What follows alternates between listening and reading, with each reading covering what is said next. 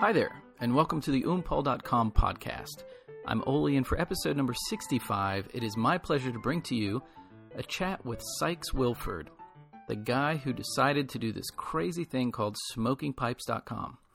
I traveled to one of the few pipe meccas of the world to sit down and have a face to face interview with Sykes in lovely Little River, South Carolina. While there, I was also able to chat with a few employees to get a more in depth feel for the heart of the company. What I found was a lot of very good and positive things going on over there. Sykes is the kind of guy you want to do business with and work for. He's passionate and he cares about the work and the people who work there too. SmokingPipes.com is a big deal, but more importantly, it gets done right. I'm confident you will enjoy this glimpse into a company that is very key in the pipe world. One thing that fascinates me about the pipe world is the different places we can go to buy pipes. We have brick and mortars, we have small online only ventures, we have brick and mortars that also have a large net presence.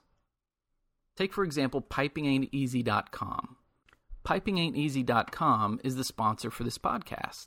It's a wonderful little venture that carries new pipes, estate pipes, and consignment pipes to fit almost any budget and is always getting a new rotation of pipes. Go to one word pipingainteasy.com right now, bookmark that page. Grab yourself something nice. You may want to pick up a PAE shirt while you're there too. Let me know what you get. Again, that's pipingainteasy.com. I have personally sold to and purchased from pipingainteasy.com. So I can tell you with confidence that you'll be very happy with your experience. The following podcast was recorded on December 5th, 2014. Now then, sit back, grab a pipe, and stay a while. I hope you enjoy. For today's podcast, I have the pleasure of sitting down and chatting with none other than Sykes Wilford the man who changed the game when he created smokingpipes.com. Sykes, it is great to have you on the show. It's great to be here. Thanks, Oli. Let's start out with some basics and work our way towards smokingpipes.com, the company. First off, who is Sykes Wilford? Tell me a little bit about yourself, your family, pets, where you grew up, what you studied, stuff like that. Um, well, I am married and we have six cats. Um, my uh, my academic background uh, is is in history. I uh, have an undergraduate degree from Vanderbilt in uh, European history, and I am mostly done just working on the last bits of my my thesis, master's thesis in in history at College of Charleston. Oh wow! Um, I don't know why, but I thought you you were a uh, a business grad, history grad. That's that's awesome. I have no business. I have no actual real training to do what I do. When you said six cats, I thought you were going to say six kids, and I was going to say, "Wow, that's shocking! I I didn't know you had six kids. Where are you even hiding them?" So um, okay, so so history. My wife is a uh, she has her master's in, in art history, and so uh, tell me tell me how you decided to get into history. Um, I come from a pretty academic family. Uh, my father's a, an economics professor. Uh, my mother's a, a librarian. Um, my brother and sister are both working on their doctorates. So going an academic route seemed like a logical course for me for until I stumbled into the pipe business. And speaking of stumbling into the pipe business, how did that happen? I needed a part-time job in college. And it needed to be something close enough to campus that I could walk to it because I didn't have a car and campus jobs paid nothing in those days. Um, I have the sneaking suspicion that's gotten a lot better since I went to college, but I don't know. Uh, and so I started just trying to find jobs at little shops that I they were close enough for me to, to get there on foot. And uh, I stopped at a few places and did not get hired.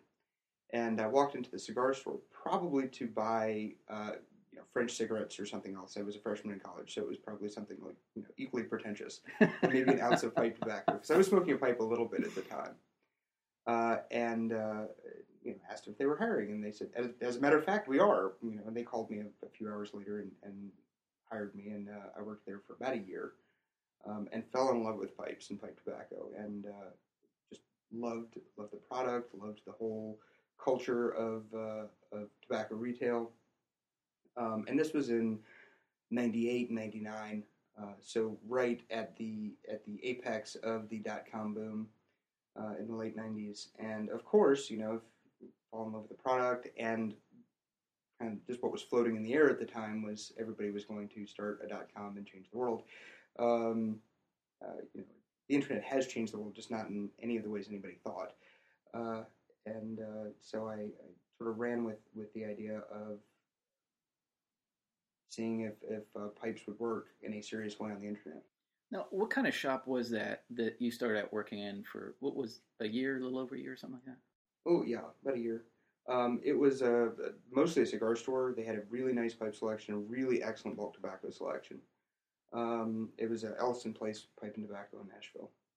Wow. So, um, did they know right off the bat that you were like really crazy about pipes? Well, I, I was only moderately crazy about pipes before I started. Uh, mm-hmm. Uh, that really happened while I was there. Uh, so you were smoking before you got that job, right? Pipes. Yeah. Yeah. How did you get into even just that? Even just smoking pipes then? Um, did you have family that smoked pipes, or? My dad did, but he hadn't really smoked a pipe regularly in probably twenty years at that point. Um, mostly, you know, was a freshman in college, and I was pretentious, and you know, um, uh, it seemed like a, a good idea. Um, I, I, I, again, uh, the the culture was attractive. The idea of the the calm, contemplative, um, sort of academic trappings that go with with uh, smoking a pipe seemed uh, sort of fascinated me. But I really didn't fall in love with it in any kind of serious way until I was actually working. What do you think it was about working in that environment that allowed that kind of uh, that kind of interaction happen? Like like what what did it for you about being there and, and being around that that you're like, yeah, this is it? A lot of it was simply exposure.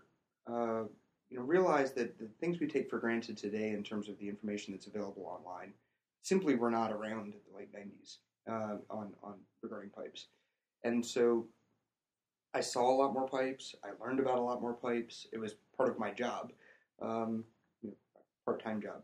Uh, but but a lot of it was simply exposure. It wasn't anything about the job in particular. Um, I liked the the ritual of weighing bulk tobacco for customers. And yeah. I uh, liked talking about people about pipes with people as they as they expressed interest in different things. But a lot of it was simply more exposure. Mm-hmm. Did you find yourself, hey, I've got this part time job that I absolutely love? Was it ever ever a problem like with your schooling? Like, gosh, I wish I was at the shop right now, or anything like that? Not really. Yeah. Um, uh, I worked about I don't know twenty or twenty five hours a week at the shop. Um, it was uh, it was a nice balance. I mean, I, I wanted the part time job because I wanted a little bit more money than I had, as often the case in college, and um, I don't know, it, it, worked out fairly well. Yeah. What um, what was your kind of when you first started studying history? Um, did you have kind of a, a, area of focus, and has that changed over the years? Yes, um, it has become about 400 years more recent and moved across the Atlantic. Um, uh, I was in, in college. It was uh, classics and medieval, mostly medieval history, um, and uh, uh Islamic world. And then uh, in graduate school, I, I, have moved more to colonial American. Really, and and what what do you feel like kind of made that leap happen for you? Uh, some of it was was just sort of where the department where I went with various departments. I mean, when I started going to the College of Charleston, their their strongest area is Southern history and, and early American history, and so there are a lot of good people doing interesting work in those areas. Uh, so that was part of it. Um, part of it is that were, were practical considerations. Um, going to graduate school while also running uh, this company uh, meant that there were certain things that I would have done if I were just a graduate student. I would have spent a bunch of time working on my French, learning enough Italian to work capably in Italian to be able to do the kind of graduate work I wanted to do in, in medieval history. And I would have had to polish up my, my Latin and stuff like that. Um, I simply did not have time for all the language work on top of everything else, and so it was some of it was just easier to move early modern and move English speaking. So if you were going to take a, a chunk of all of the medieval history that you studied and and told me about just one tidbit that you're like this is wild this is interesting what would that be? Uh, in the uh, medieval history the, the late 11th century in spain really interesting things happened. Um, you had the beginning of the reconquista you had uh, the, the church politics in that part of the world at that time were very interesting. Um, it was a period of consolidation of power by the papacy, um, and uh, Spanish politics played a role in that, um, or Iberian politics. Spanish it's not didn't exist yet, but uh, Castilian. Um, uh, it was just sort of a very interesting period where you had a bunch of different competing interests. Uh, going on on, on the Iberian Peninsula, and um, that that was really the area that, that most interested me there. So, kind of a, a, really interesting power shift all of a sudden in this one kind of area and place and time, basically. Mm-hmm.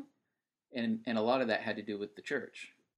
A lot right? of it had to do with the church. Yeah. Um, okay, so so tell me about um, the more recent idea that that that you're really digging about colonial America. So, so if there's like one little tiny snippet of, of information that you're like, wow, this is this is really cool, interesting, or whatever, like what would that be? Um, I did a lot of work, unsurprisingly, on tobacco, um, and uh, a lot of economic history on tobacco is out there. It's very, very good. Uh, so I spent a lot of time trying to wrap my head around trade flows and, and cultivation and the commodity aspects, the business side of the tobacco trade in the, uh, especially the early 18th century. Uh, that sort of morphed um, because I had to come up with, with a master's thesis. That sort of morphed into a cultural history of, of tobacco for the period. So I spent a, a lot of time trying to understand why men smoked and women generally didn't that much, um, or uh, why certain men smoked in certain ways and other men either consumed tobacco in other ways or smoked in other ways. Um, and then what that said about, about gender identity and, and class identity um, in the in the early mid 18th century. Wow, geographic identity.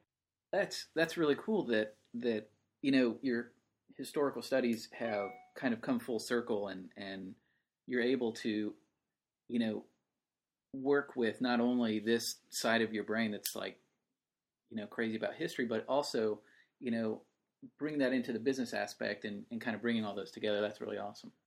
It was sort of accidental. Uh, I uh, was sitting in um, the program director's office for, for the department, um, and I said I wanted to write something about uh, early Reformation in England. So Thomas Cranmer and beginnings of the COE, COV and, and all that. And he said, well, that's all well and good, but there's lots done on that. Um, what about something on tobacco and culture in the, you know, in England in the in the 17th and 18th centuries? And this started as in England and then moved across the Atlantic after that. And I said, you do know what I do for a living, don't you? And he goes, no, no, what do you do? I know you have a business of some sort. Um, wow, that's like so, transcendental stuff. Yeah, yeah, that's, pretty crazy. Cool. Yeah. He said he'd been trying to get someone to write about it for years.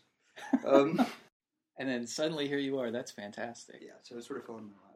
Now, can I can I look forward to uh, lectures on the topic by you at some point? seriously doubt anybody ever wants to see any of this.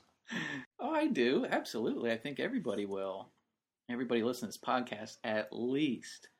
So, all right. So take me from uh, the point where you're you're working part time at uh, the tobacco shop what happens next after that? So so at some point, you know, you move on from that job and do other stuff, but tell me where I you went go pretty from much there. straight from that job to smokingpipes.com. Okay, so you launched smokingpipes.com. I left the job in order to launch smokingpipes.com. Wow. Okay. And so when was that? Uh, I started the company in June of 2000, but I was working on it starting February of 2000. February. Okay. So, um, and how did that go? Like, when you said, "Okay, this is what I'm going to do," until your launch point, what did that look like? So, I'm guessing this was kind of a, a, a the typical dot com starting in your basement or something like that, right? Yeah, pretty much. Um, I, uh, um, I mean, I knew a lot about. At that point, I knew not a lot. I didn't actually know much at all about pipes and pipe tobacco, but I knew something about pipes and pipe tobacco, and I knew a whole lot about medieval Spain, um, and nothing at all about business, and nothing at all about. I, I had no technical background at that point. At this point, I'm a programmer. I'm a pretty decent database designer. I have a lot of technical skills that I've picked up over the years, but none of those were, were trained before I started sort of this. All of those have been out of necessity since then. But at the time, I had a I had a pretty steep learning curve and just figuring out how to put the pieces together in order to sell online. Wow, that and, and that's a that's a huge step. Plenty of people have done that and, and failed miserably. You've done really well with it. So, what what do you think was the key ingredient for you to succeed? From there's a bajillion dot coms that didn't work out. There's a bajillion um, online retailers of you name it that didn't work out. What was the secret? Like, how did you stay the course and make sure this thing flew? A couple things were were, were just lucky. Pipes, I think, are uniquely uh, a uniquely suitable product for, for online sales because the uh, customer base is fairly small and geographically dispersed. It's not concentrated anywhere in any serious way. Uh, and so it's very hard to support a really a, a, a, store with a really great pipe selection outside of all but a handful of really big metros in the U.S. Um, it's no no one. There are very few pipe shops in the U.S. with three thousand pipes. Uh, and it's simply it, it's very hard to support a, uh, a selection like that when your customer base in a city of a million people or whatever. Um, you, you, know, you got maybe how many pipe smokers out of that, but but not lots. Um, right. Uh, so uh, mail order made a lot of sense, and historically, mail order had worked very well with pipes, with uh, Iwan Ries's catalog in the in the late '70s, um, and lots of examples before that, and uh, and Uptowns in the early '90s um, did very well with their catalog. So there was a lot of catalog sales um, mm. prior to the internet, and then uh, with the rise of the internet, again, you know, this was a great way to cater to pipe smokers who could not walk into a pipe shop and have the kind of selection that they could be offered online to a wider customer base. So a lot of a lot of the the success we've had has been a function of the right product for the right uh, platform. Um, so we're uh, tell me how you went from um, working on this basically at home, you know, starting the dot com up, and then moving into a brick and mortar. Uh, the brick and mortar happened. Uh, I started the company in Nashville, and we had little office um, in a cheapest office space I could find, uh, and uh, did there for a couple of years. I guess two and a half years, maybe. Um, after I graduated, because I continued to go to school while doing this for a while. Uh, after I graduated, I uh, moved the company here to the Myrtle Beach area. Uh, and uh, the, the plan had always been to open a brick and mortar. At, the, at that time, it was absolutely necessary for us to have a brick and mortar for, for legitimacy. Um, and I still think it's a very nice thing to have. But uh, the, the brick and mortar, we opened it beginning of 2005, um, and it's been a part of the business for nine, ten years now. And how does that? How does the brick and mortar kind of work with um, the online sales? Because you basically have you know one building where people can just walk in, and not only can they look at what's on the wall, but they can actually peruse um, digitally with an iPad, right? That's that's right there in your store. The entire selection of what you have online, right? Mm-hmm. So, um, tell me how how like that has worked out for you guys as far as merging those two things together. Uh, well, like every other tobacconist in the country, most of our sales are in cigars in the store. So 60% cigar sales. Uh, and uh, so the emphasis in the store is on cigars. The emphasis in uh, you know, online, and as you can tell in our offices here, is on pipes. Um, the store is only about 2% of the company. Um, and cigars as a whole for the whole company is only about and a quarter percent or something you know, equally small. Um, the store and the offices were all in one building for about four or five years. Uh, and then we started leasing little bits and of space around the break, the building that we had uh, to supplement. You know, so we get a little bit of warehouse space, or and then we moved customer service into another little space, and then we moved the warehouse into a bigger space, and moved customer service, and more and more bits kept leaving the the building that, that also housed the store. Um, just as the company grew, and it got kind of unwieldy, and it was not optimal space uh, for the kinds of the kind of business we do. Um, we walked around in the warehouse earlier until two months ago. We didn't really have loading docks, uh, which is really tough to deal with when you have multiple multiple pallets of pipe tobacco arriving a week. Um, just just from an infrastructure perspective, those were things we didn't have.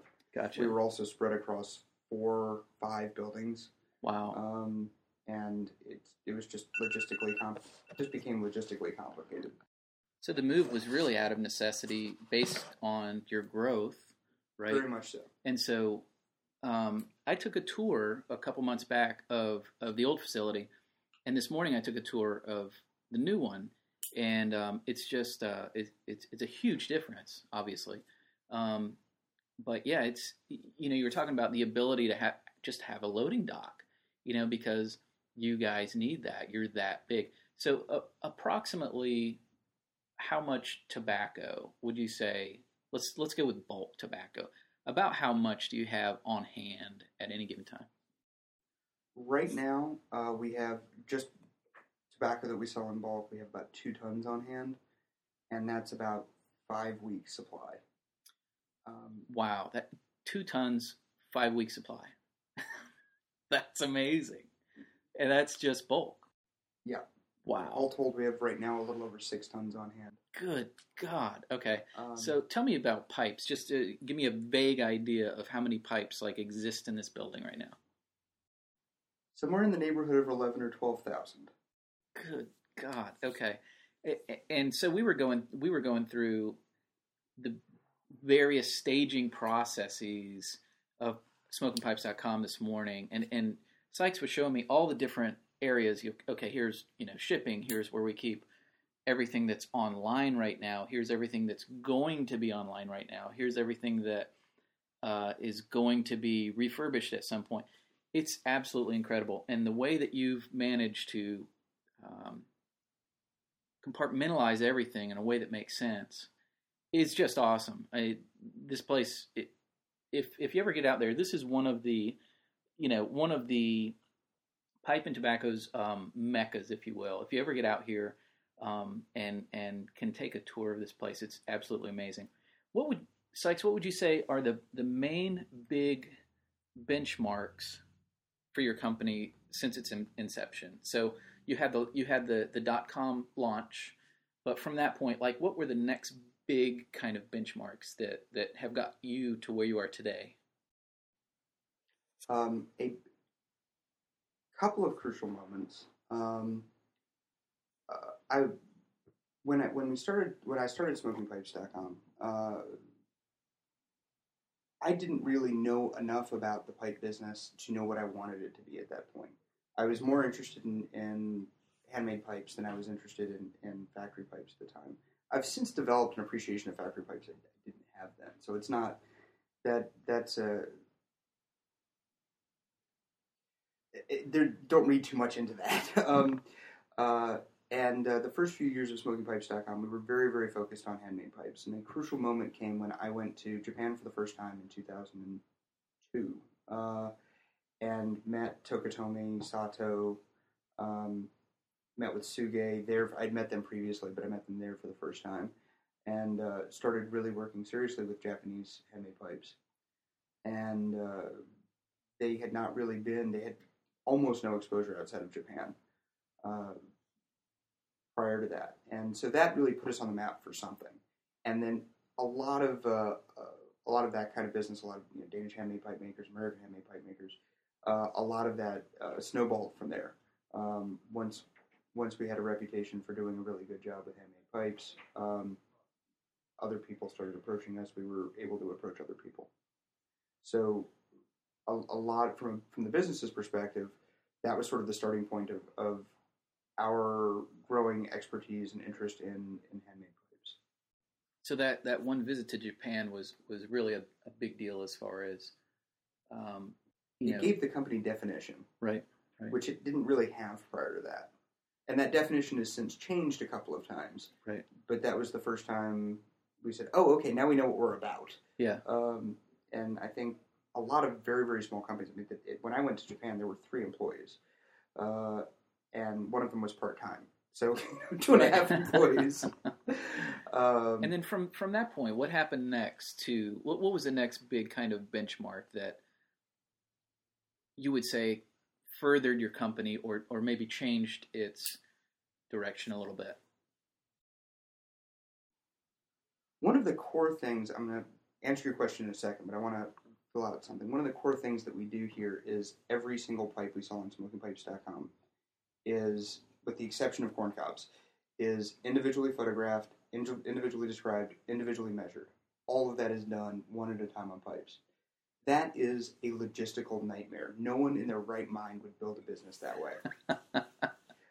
uh, in 2008, uh, we were selling more and more, and it works fine if you're selling $500 or $1,000 pipes. It becomes, if you start selling a lot of $100 pipes, it becomes a real challenge to manage a workforce of 8 or 10 or 15 or 20 um, with all these little pieces of information that happen to each and every pipe. So we rewrote, or I rewrote, uh, a bunch of our software to organize the reorganize the process, uh, so that we could do a better job selling Petersons and Savinellis and, and other premium factory pipes in in 2008. Uh, and over the next, it took about two or three years, but we quintupled sales in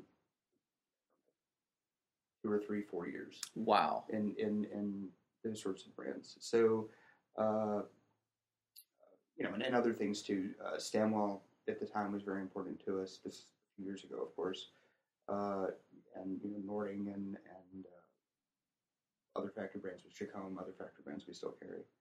So you'd say your your next big turning point really was was a change in in the way you conducted business, really, Mhm. right? It, was let it us be much better at what we were doing, yeah, and the customer never really saw this. right, Um, but it meant that we could get the right pipes on the website at the right time and improve the quality of our selection and include the quality of our, our responsiveness. Um, and it, it- like so many things, it's really more gradual than I just made it sound.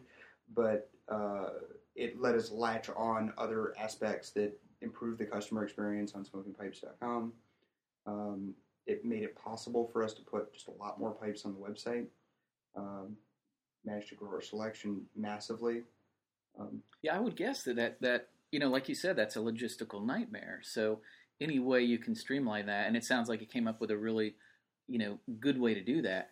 Um, would certainly, I mean, because the more you the more you touch, no matter what the product is, you know, the more you have in it, right? So you want to touch it as least as you can, but at the same time, give the customer as much as possible. and that's you know everything here has been yes we use technology to save ourselves time and therefore not cost us more money but but mostly it's about how do we use technology in order to make the customer experience better? Yeah, how do we do things like photograph every single pipe that comes through here without it being sufficiently expensive that no one is ever going to want to buy the pipe Did you or anyone near you along the way say, you know, Sykes, maybe pipes, you know, maybe that's not a great idea to get into this?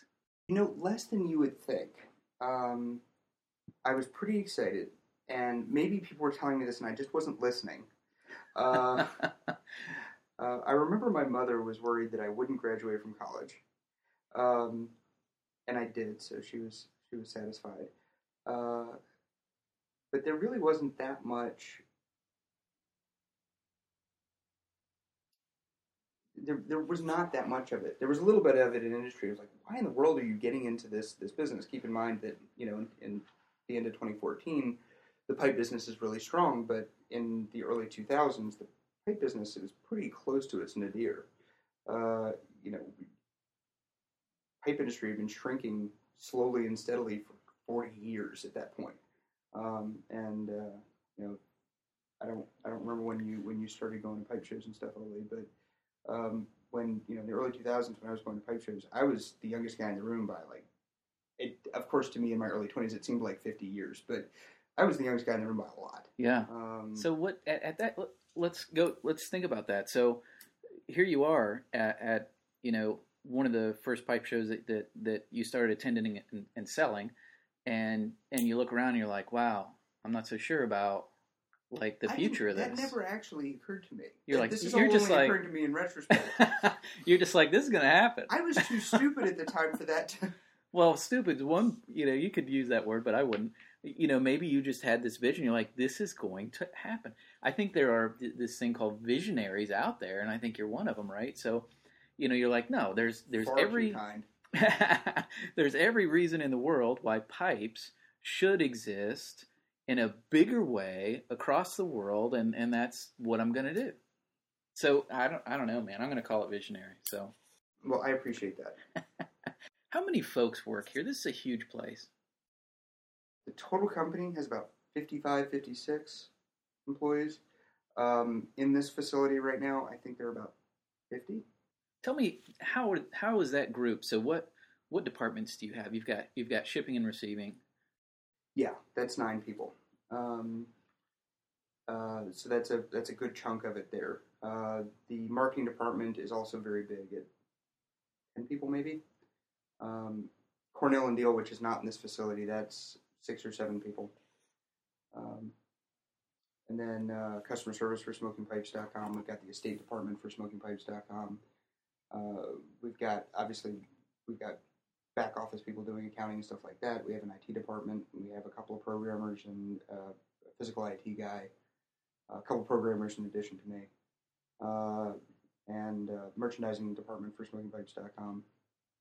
And and photographers, you have a whole room of nothing but totally devoted to photography.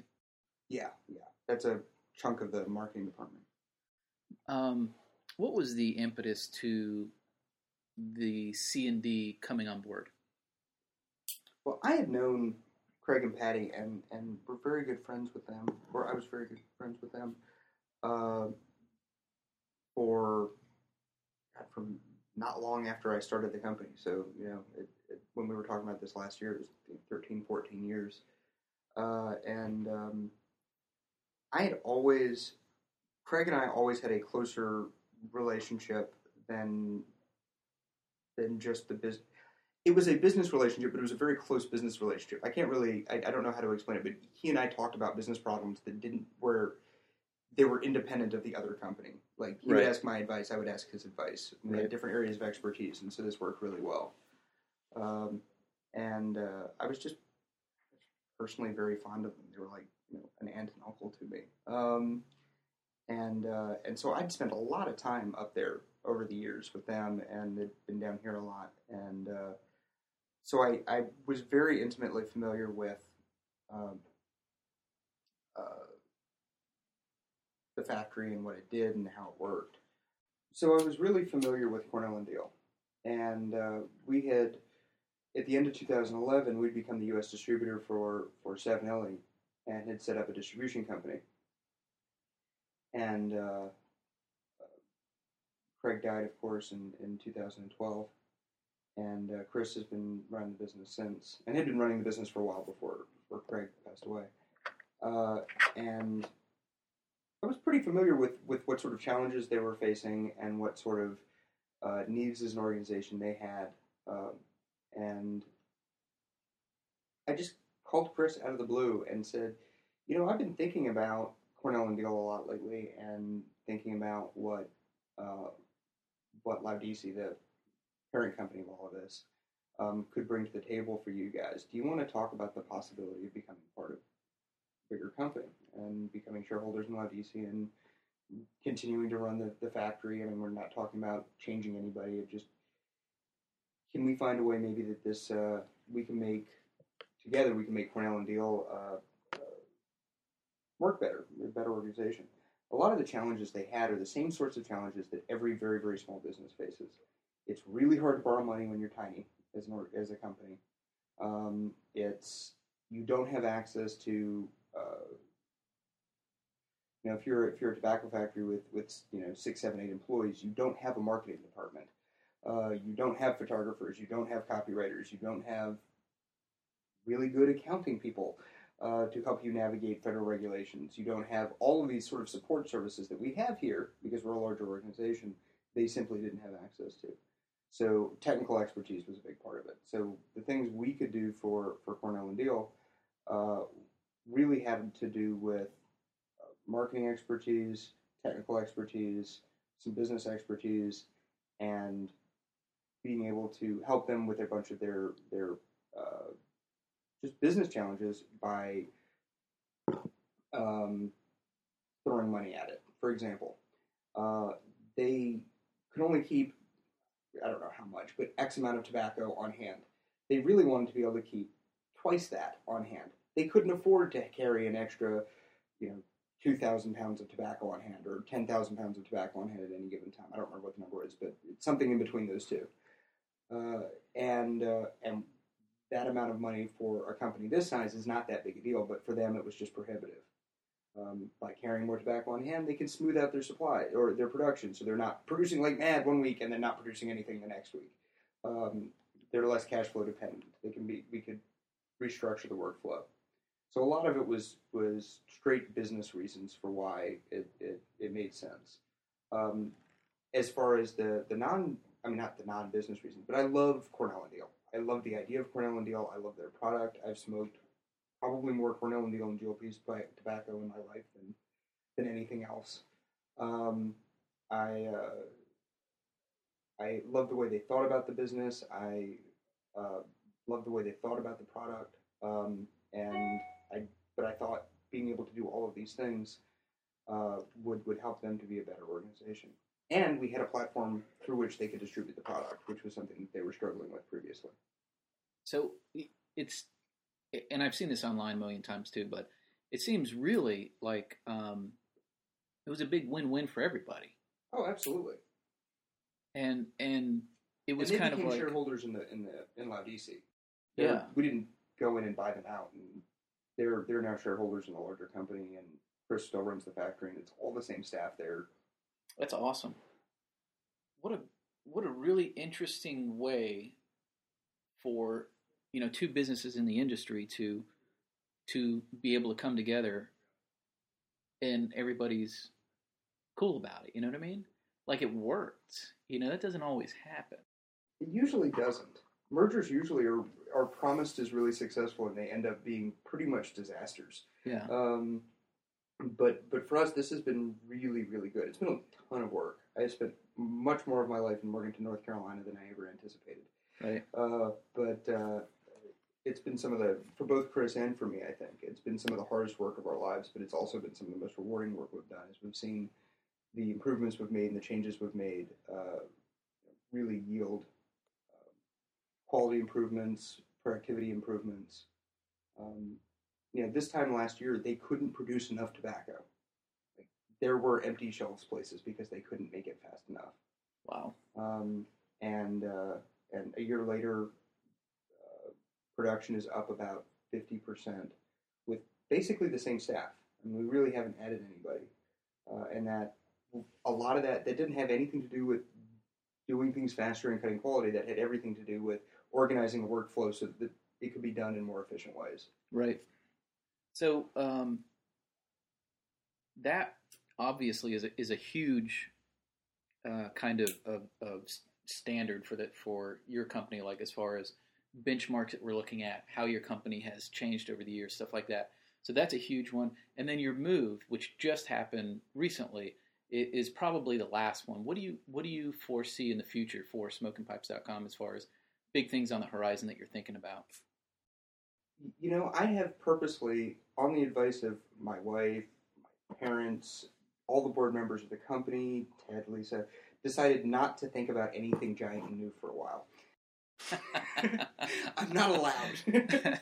yeah, it's not like you haven't been making huge changes and huge gains uh, in the very, very um, you know recent past. So yeah, I can I can understand years, that. Yeah, the last three years have been. You know, we added the distribution company for Savinelli, and we added Cornell and Diehl in the last three years, and we moved the whole company. And I think we need a year or two just Right. to like let things work out a little bit Yeah. before we do anything else. So I'm not even allowed to think about it right now. Gotcha. rule. So, as far as schematics, it, it- this is just really interesting stuff, and you may not know this off the top of your head. Okay, so so is there a shape that that runs through your company that that sells more than any other shape? Not really. Uh, It's all over the board. It's all over the board. I mean, you know, things get popular for a while. Uh, in a given brand, I can usually pick things out and tell you. You know, uh, the 320KS shape from Savinelli is incredibly popular. Uh, the 999 shape from Peterson is really popular. Um, but those shapes really don't look that much alike.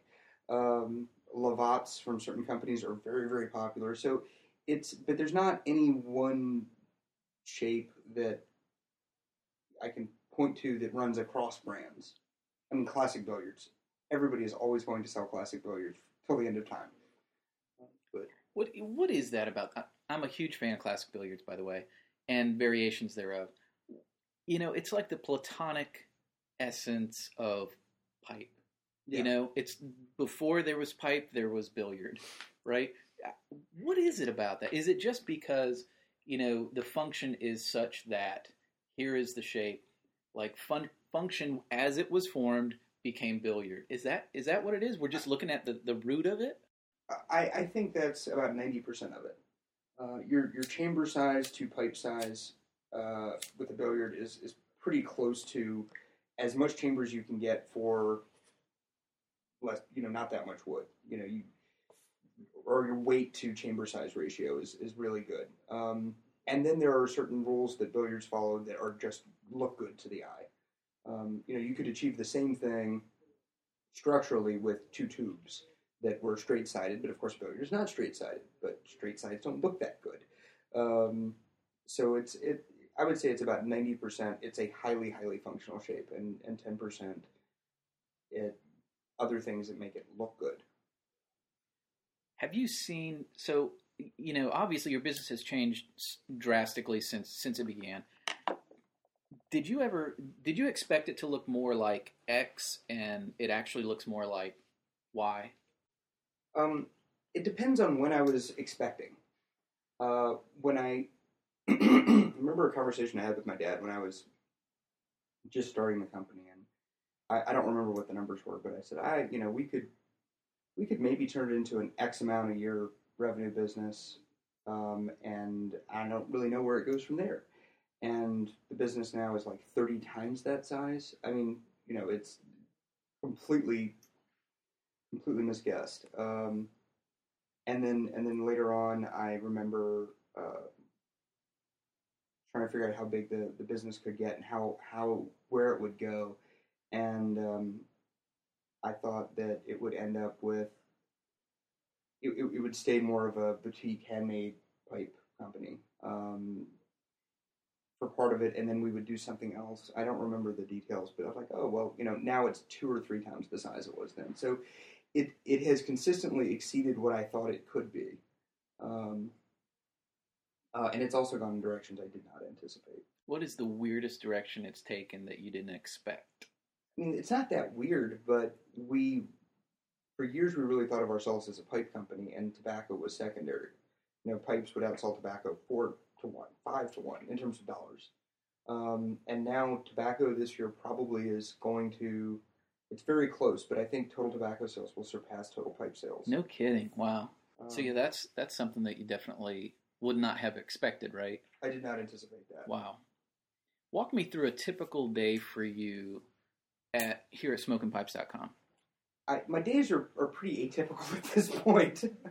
um, uh, I I get here between usually between nine and nine thirty, um, and I check in with different people depending on the day. It, it depends on, on what I'm doing. You know, this time of year I'm checking in a lot with uh, Josh, who is the general manager of SmokingPipes.com because we're in the middle of the Christmas rush.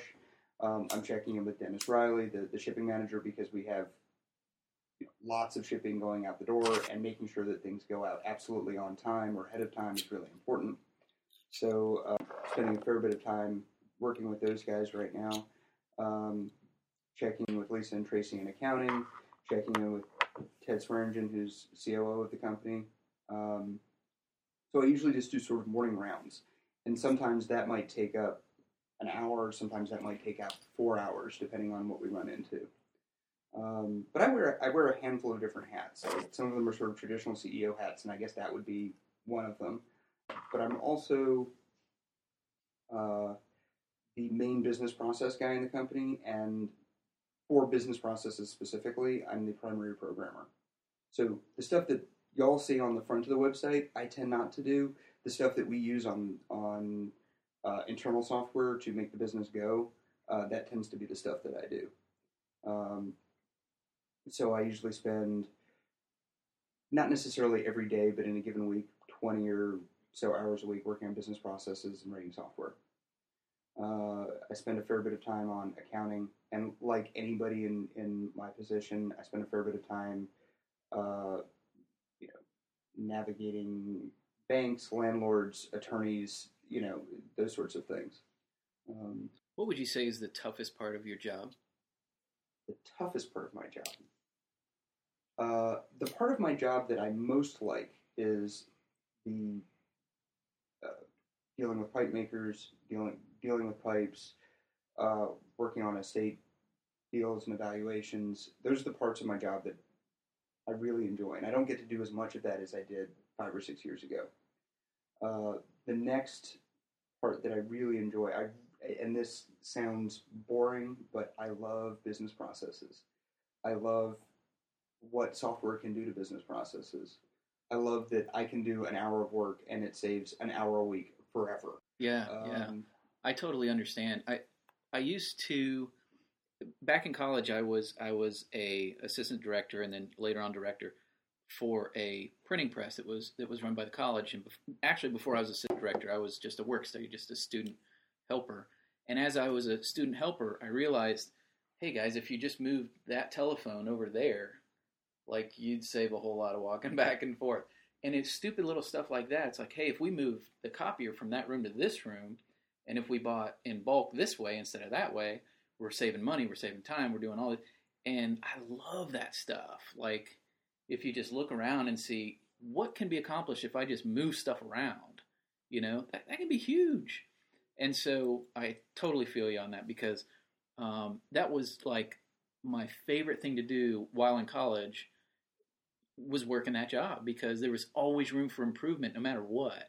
And you could always poke around and say, you know what, how can we save money or make things more efficient? Efficiency is just like love that stuff. So yeah, I, I can totally understand that. So so that's kind of you really get into that business side of things. Mm-hmm. And the toughest part? Uh I find I mean I'm not the other traditional side of CEO kind of kind of roles I'm, I'm not as comfortable with and don't like as much. I'm not a glad hander. I'm not. I don't like local functions. I don't like giving speeches. I don't like being in the spotlight. I don't like. I'm really. I'm sorry to say this, Oli, but interviews not my strong suit. Um, uh, well, you're doing great, so don't worry about that. Um, yeah, I, I, I, can understand that. I mean, you, you're obviously you know since day one you're like in in the mix of it and you just haven't gotten out of it and nor should you because that's what you do really really well and that's what you enjoy too so so that's fantastic i'm much better at solving problems than i am at standing up in front of people and talking about stuff and you know and that's that's the part that i enjoy i like fixing things making them better do you have a favorite i loved legos as a kid it's did you same i think it's the same impulse you know, I think you're right though. It's like a Legos Tetris thing. Yeah. But but where like um, you know, money and time are concerned. So, you know, the better you work with this this Tetris field, you know, the more money and time you save. You know, it's a it's a and it's not just money and time saved; it's quality of what we do improve. Oh, absolutely, absolutely. If we can save time and achieve the same quality, it means we probably can improve quality in the same amount of time we were spending before. Mm-hmm. So, I mean, you can see in all aspects of the company, um, our our a really obvious one in efficiencies improving things. You can 99% of the time place an order on smokingpipes.com at 4 p.m. and it's shipping the same day. If you if you pick UPS because USPS picks up earlier. I mean that's getting it the, getting the quality of service there right is all about how do we get it out the door efficiently and correct. Yeah. We only screw up one package in about every 400. Wow. Um, and so our rate of errors is really important to us that we send people what they ordered. yeah. Um, so that that has demonstrable effect on the on the quality of the customer experience.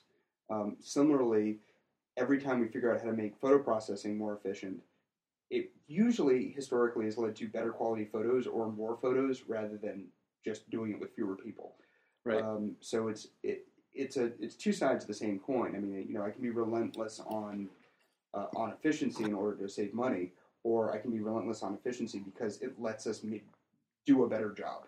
and listeners, if you didn't pick up on this already, which which I already have, and I'm not positive if this is if this is in the earlier recording or not, but but more than twice today, as I'm sitting here talking with Sykes, I'll say something about efficiency or saving money, and Sykes will bring it right back to quality. I don't know if you noticed that or not, but that's a big deal for me because you know if we're if we're always and forever just talking about bottom lines and cutting corners and doing it you know faster and quicker we're missing a huge chunk of what it means to be a really successful business and obviously Sykes knows exactly all about that but it's it's really cool to to hear him immediately go right back to quality. And that says a lot about a business owner. We can sit here and talk numbers all day and say, well, you know, what's your margin here? What's your margin there? But when Sykes brings it back to quality, guys, that is huge. That is a big deal. And you can tell it is absolutely on the forefront of what he does here. And that's very, very cool to see. Um, do you have a favorite pipe shape that you smoke? Sort of. Um, I like apples. I like variations on that theme. I like billiards. I like variations on that theme.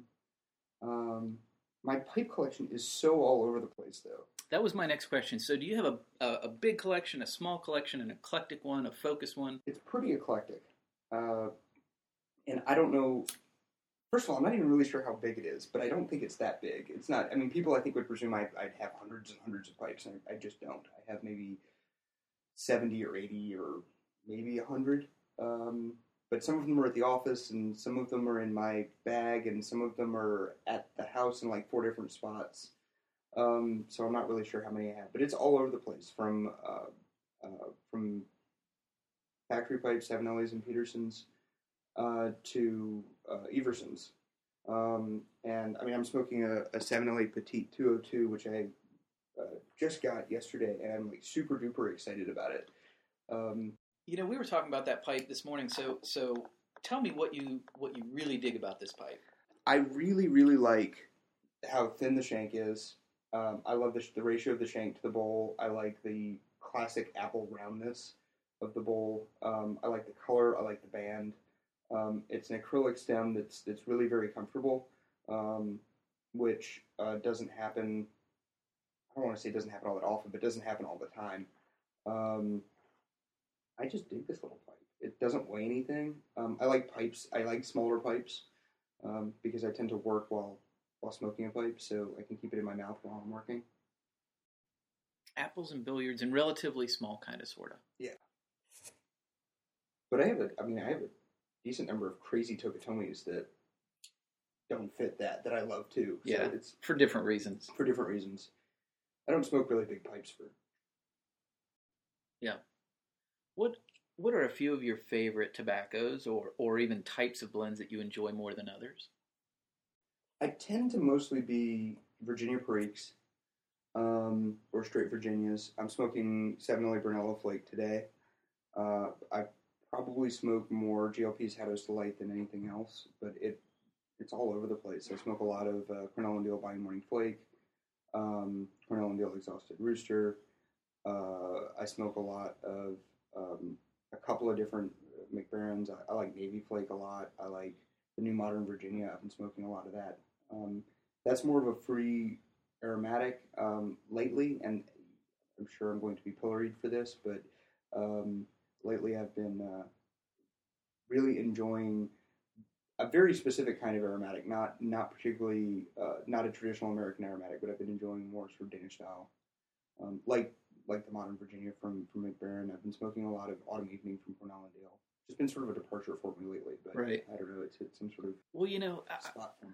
I we were talking about this earlier. I love English blends, but every so often I just get on a, a sweet kick, and and it's just a, an interesting diversion for me to um, kick out some some quality aromatics and change things up. You know, I it's just a lot of fun. I don't know. I enjoy it too, and I think I think a lot of the most interesting things being done with pipe tobaccos these days are, um, you know, light to moderate flavoring on on really high quality components and executed well. Um, so things like Modern Virginia, I think, uh, for me, is one of the most interesting blends that, that we've seen in a while. Um, Autumn Evening's been out for a long time, but um, oddly enough, for me, uh, uh, given my relationship with the factory, it's actually a relatively new discovery. I'd never smoked it until like three months ago. Um, uh, but you can achieve really interesting flavor profiles that don't have sort of a classic aromatic kind of character um, with flavorings. I think that I think there are a lot of interesting things going on in that space right now. When you're not completely consumed by the business, what do you like to do? I am often, I am rarely not completely consumed by the business. Um, I uh, even today, I mean, it's not as bad as when you know we were in startup phase um, but but even today, I still probably work sixty plus hours a week. Um, and so I, I other stuff I like to do. Um, I like to cook. I like to read. Uh, I am still plodding my way through a graduate degree, so I should be spending more time on that than I am. Um, what do you like to read? My reading interests are pretty eclectic. I I like um, when I was not a graduate student, I read a lot of history. Now that I'm a graduate student, I read a lot of history, but but it sort of falls in a different bucket now, and I do it in a different way. Uh, just for fun, it's it's mostly it's mostly fiction, and it's really all over the place. I mean, it's it's everything from fairly serious stuff to um, trash sci-fi on airplanes. So it's I I do not discriminate. Excellent. Tell me one thing about yourself that I would never guess about you, or that maybe people nobody knows, or very few people know. Very few people. I guess the most the most telling thing about me, and I think that there's it's pretty obvious from spending some time with me or, or um, reading stuff I've written on all sorts of subjects, is that I, I really like to take break them down in a very academic sort of way. Um, I, I like business processes, business at, at the company as as an intellectual exercise. It, it it's it's fascinating for me, and and I like the process of historical research, um, even though they're completely different, um, because there's a uh, a sort of methodological meticulousness to both. Um, that, that appeals to me. I like playing. I like playing with numbers. I like playing with words. I like. Um, I'm I'm one of those people, and, this, I, I am one of those people that's far more interested in, or somewhat more interested in ideas than I am people. Um, and I think my wife is exactly the opposite. She's far more interested in people than she is in, uh, you know, in ideas. Um, but I I, am fascinated with um, you know meticulous intellectual processes, uh, and uh, I don't know whether that that's probably a lot of that's coming from an academic family. My whole family is kind of like that, um, and so you know in, in, many ways I'm sort of a weird uh, weird leader for this company because I'm I'm much more uh, focused on you know getting things right in an operational way than I am in um, the this sort of public face traditional role that that my role would imply. I don't, I don't like going to conferences. I don't. Right, right. You know, So when you said you like to play with words, tell me what that means. What what were you thinking when you said that? way back in the early 2000s, um, I was figuring out what the flavor of smoking pipe should be, and naturally at the time, uh, I felt like it should be very literary. Part of this is because the, the web has come a long way graphics wise in the last 15 years, and, and part of that was just this is what I know how to do. I know how to write. Uh, so I started writing pipe descriptions, and then the pipe descriptions got more serious and became serious art criticism in pipe descriptions. Um, and uh, uh, that probably hit its its apex in 2004, 2005, but that still runs through the character of how we talk about pipes. No one had really done that before then, uh, and that was an exercise in sort of intellectual play for me. Like, how do I write about pipes in a how should pipes be written about? How what kind of language can I borrow from other fields to write about them? Uh, how do I craft uh, craft a pipe description to convey its its you know what's interesting about it or its artistic merits? Speaking of which, so you know, obviously, um, you guys go through a whole lot of of effort doing just that writing. There is so much writing involved with what you guys do that it boggles my mind because you know, pick a pipe pretty much online at smokingpipes.com, read the description, and it's like, holy crap! Like somebody wrote all that about this one pipe that may be online for five minutes, maybe online longer than that, but good God! So when when you guys go through that that you know that's a lot of work first of all so kudos to you guys but but you know not just the pipe descriptions but you know when i get my newsletter and i and i read you know the very first thing that pops up in my email in your newsletter how do you guys come up with that? And and how does that back and forth go? There's a lot of literary freedom here, um, and so we schedule different people to write the intro, different you know different slots. Eric writes a lot of them, Andy writes a lot of them, but uh, you know, I write some, Ted writes some, Josh writes some, Jeremy writes some, um, Adam writes some. Uh, so it's a lot of different people, and it's their piece. It's not. It, there is not a. We want an intro about fill in the blank. It's it's what do you want to write about? Um, and I think that gives them an immediacy and, and sort of a, um, an intimacy that would not exist if it were more of a planned process. It also means that some of them are a lot better than others. You know, and it's and it's a constant process of, of refinement and and say, well, you know, we, we did that newsletter intro, and really we shouldn't ever do that again. Um, but uh, but I think on the whole, it leads to us producing a whole lot of, of at least pretty good stuff. It is. It's it's it's very good and it's surprising for an online kind of of business to to have that kind of interest and depth in something that can be seen as very fleeting. I mean, even a single pipe like like I'm thinking of, you know, it may only be online very a very short amount of time, and yet you know someone has written you know a decent paragraph about it. You know, that's uh, But that pipe is important to us, and it's important to the guy that bought it. Absolutely. Yeah, absolutely. Sykes, thank you very much for taking time out of your busy schedule to uh, chat with me today. It has been an absolute pleasure, and I really appreciate it. Well, thank you so much, Oli. I really appreciate being on the show.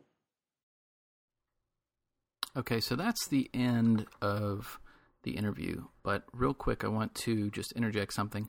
Um, Father's Day this year, I received a pipe that my son picked out. I had nothing to do with it, didn't know what I was getting, didn't know I was even getting a pipe. Um, it was purchased through smokingpipes.com, and my oldest son, Brody, actually chose it for me. And what's really fascinating to me is that he chose it all by himself, just decided he wants it to look this way, and found a pipe at smokingpipes.com that he liked, and I received it for Father's Day, and it just it's just so cool to see someone without any kind of oh, Dad wants this kind of pipe, or Dad needs to have a straight billiard, or whatever. Just kind of go with what his gut feeling is and what he likes, because um, it just is what it is. You see it, you have this gut reaction. You're like, "Yep, don't know why I like it, but I like it." So, um, Brody chose a wonderful artistic sculptural bent pipe for me.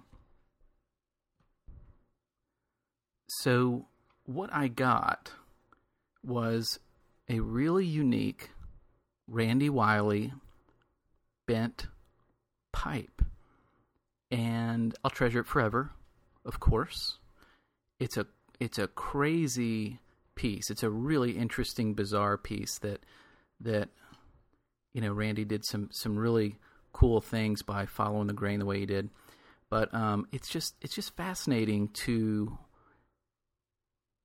have that happen, and and I'm glad for um, Smoking Pipes to be there for um, you know just such an event that's that that my son could could actually peruse and you know with Mama's okay actually uh, pick something out for me for Father's Day 2015 that was very special. So uh, thank you guys at smokingpipes.com. Thank you, Randy Wiley, for actually creating the piece and bringing it all together for my Father's Day. Good stuff. I'm Joshua Burgess, uh, originally from Birmingham, Alabama. I've been with smokingpipes.com since June of, of last year, so about a year and a half now. And what's your job here? I'm the uh, general manager for smokingpipes.com, uh, also responsible for um, Low Country Pipe and Cigar as, as part of that. And tell me kind of basically what your day to day type of, of things you do. What, what, does that look like? Well, a lot of that is um, is just checking in, making sure that uh, all of the departments that I'm responsible for uh, have what they uh, have what they need. Um, I still work with with quite a few customers. I do estate pipe uh, evaluations and um, just really jump in where I'm needed. Um, sometimes that means uh, putting in uh, pipes into the system. Sometimes it means running back to restoration and buffing a little bit of compound off of um, off of a pipe. So I pretty much jump in where I can. Um, you know, you said you do some some um, looking at, at estates, right, and, mm-hmm. and evaluating those. What's what's the craziest thing you've ever you've ever seen come through here? I uh, the, sometimes weird is good, and sometimes weird is just just weird. So we do see some strange pipes come through that are a lot of fun. You know, stuff that we'll see from turn of the uh, of the 20th century, which is really interesting to see those uh, early 20th century pipes come through. It's fun. I did see a tray of pipes once, and there were some Dunhills in there and they were so dirty that I couldn't tell if they were sandblasted or or smooth. They, no they had so much cake on them. So um, that's probably the craziest thing I've I've seen. What would you say is the most interesting thing about working here? Um, I think interacting with with fellow pipe smokers is probably the most interesting thing about working here, and I mean that in terms of the people that we have on on staff. It's just a nice collegial atmosphere. In some ways, it's like working for a pipe club. So that aspect of, of working here is really interesting. And getting to interact with, with customers, with pipe smokers, uh, is a lot of fun too. And it's interesting to me to realize that many of these guys who call to place a tobacco order, they don't have other pipe smokers that they interact with.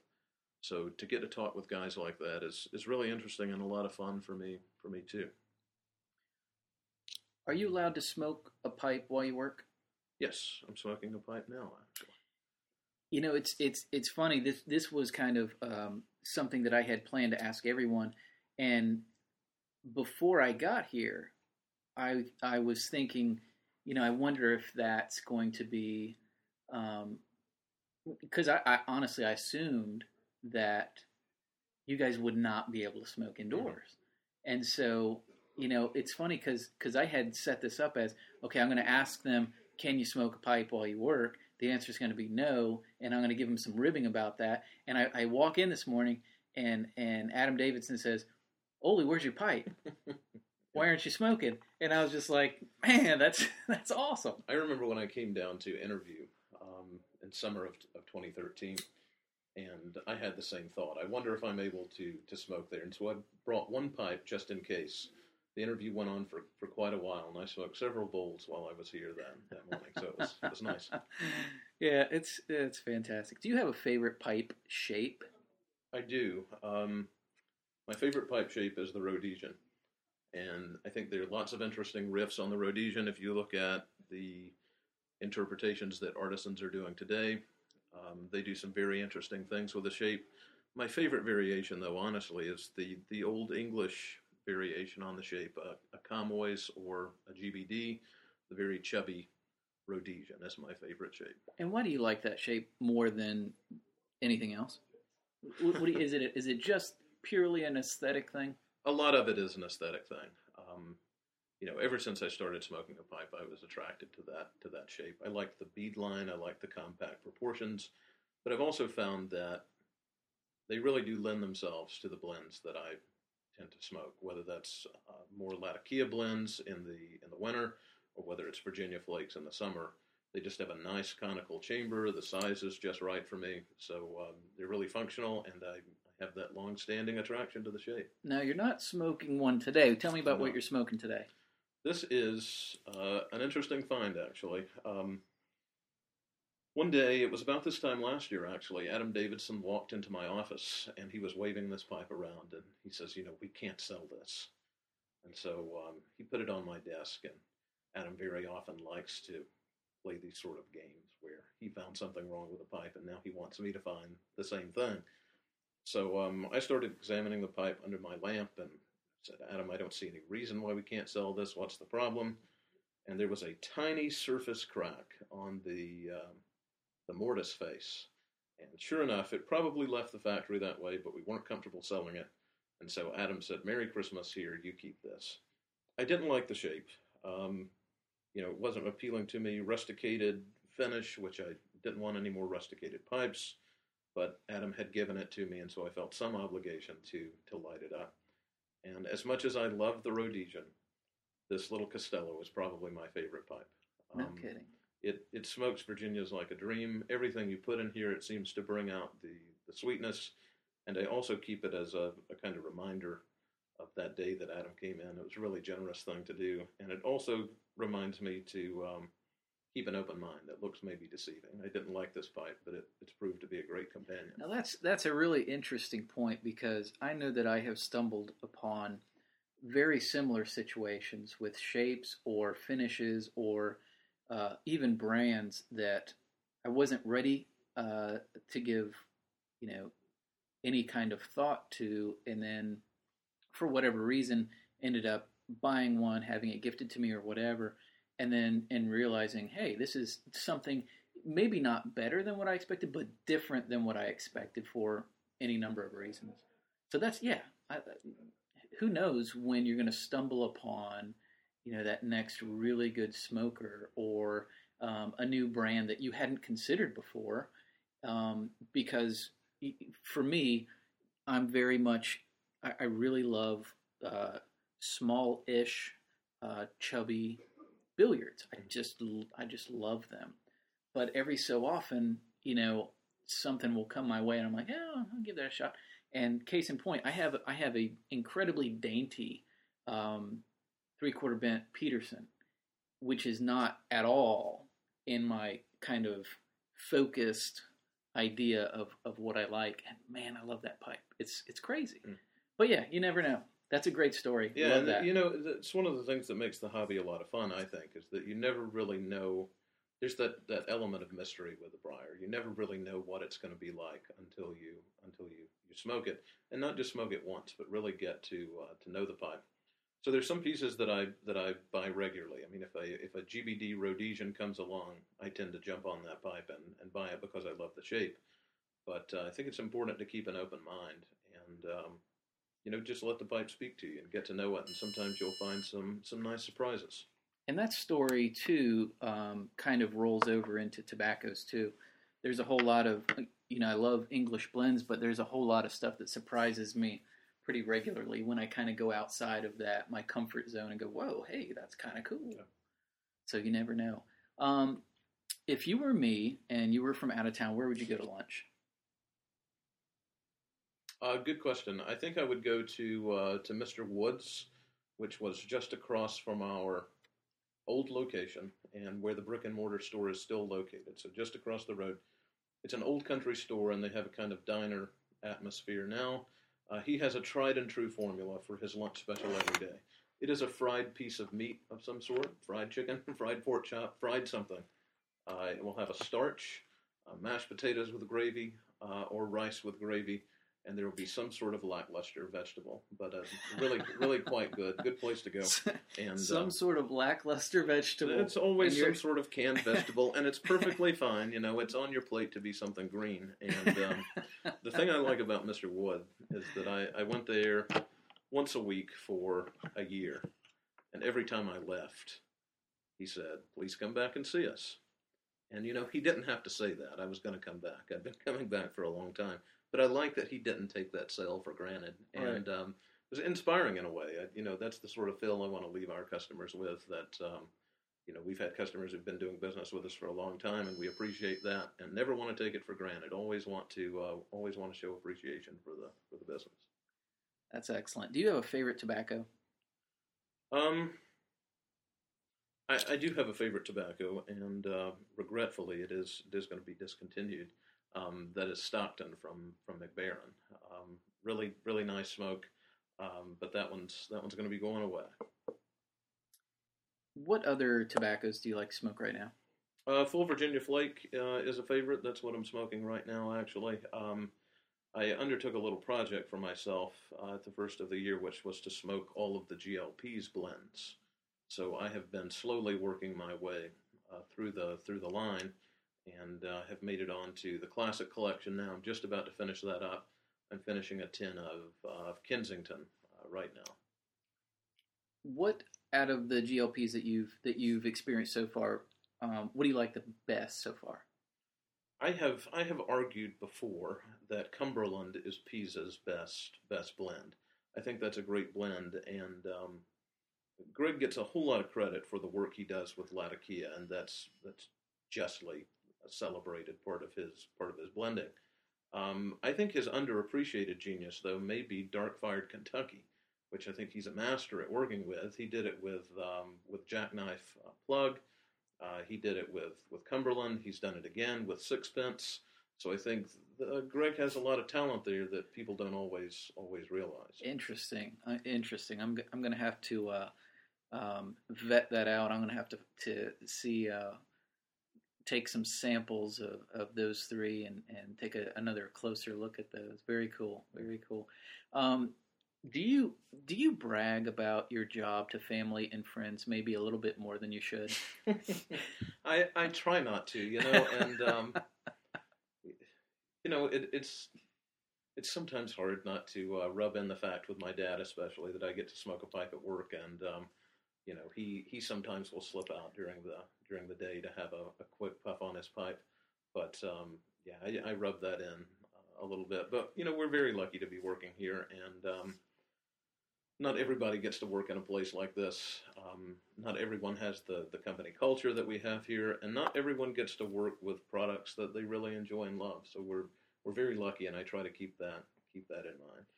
Was it your dad that got you into pipe smoking? No, actually, it was the other way around. I got my dad into um, into pipe smoking. Um, I had an uncle when I was a kid who was a smoker, and um, I had a lot of admiration for him. And he had a horse barn, and I would go over and help him there. And he always smoked a pipe while he was feeding the horses in the morning. And um, I was just enchanted by that smell. And so he, more than anyone else, uh, prompted me to take up the pipe. And um, after I started working here, my dad was curious about what this was all about. So last Christmas, I got him a pipe and a tin of tobacco, and he really embraced the embraced the hobby. Wow, that's fantastic. Because usually it goes the other way around. You Yeah. know, that's that's very cool. Um, tell me something about yourself that no one knows or or might never guess. Ooh, that's a that's a tough one, Oli. Um, I I think part of it is that I, I grew up on a farm. I really miss that sort of um, sort of farm labor. Um, you know, since that time, I have uh, moved to a small town, work here in an office. Uh, before I came here, I, I taught American history at the University of South Carolina, but I am um, I'm a farm boy at heart, and uh, really like to put my overalls on and get get in the mud. What kind of farm did you uh, grow up on? We had chickens, we had horses, um, you know, we had some we had some cows, um, so a, a, little bit of everything. Uh, we had a lot of chickens though. We had we had chicken houses. We had actually hundred thousand chickens. Holy! So uh, you know, it was a uh, it was quite an undertaking. Well, now, what was what was part of your duties on the farm?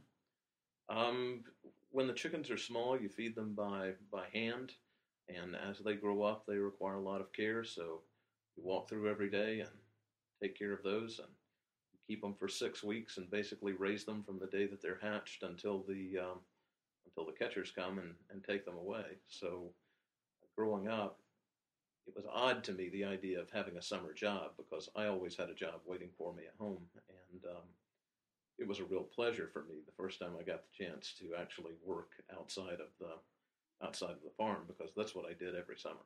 Right, right. So when you say the catchers would come take the chickens, these were these were transported to uh, happy places where, where people would pet them and things like that, right? Right. Uh, very pets, uh, basically. Right. Basically pets, and uh, you know they never had to worry about winding up on someone's plate or uh, or anything like that.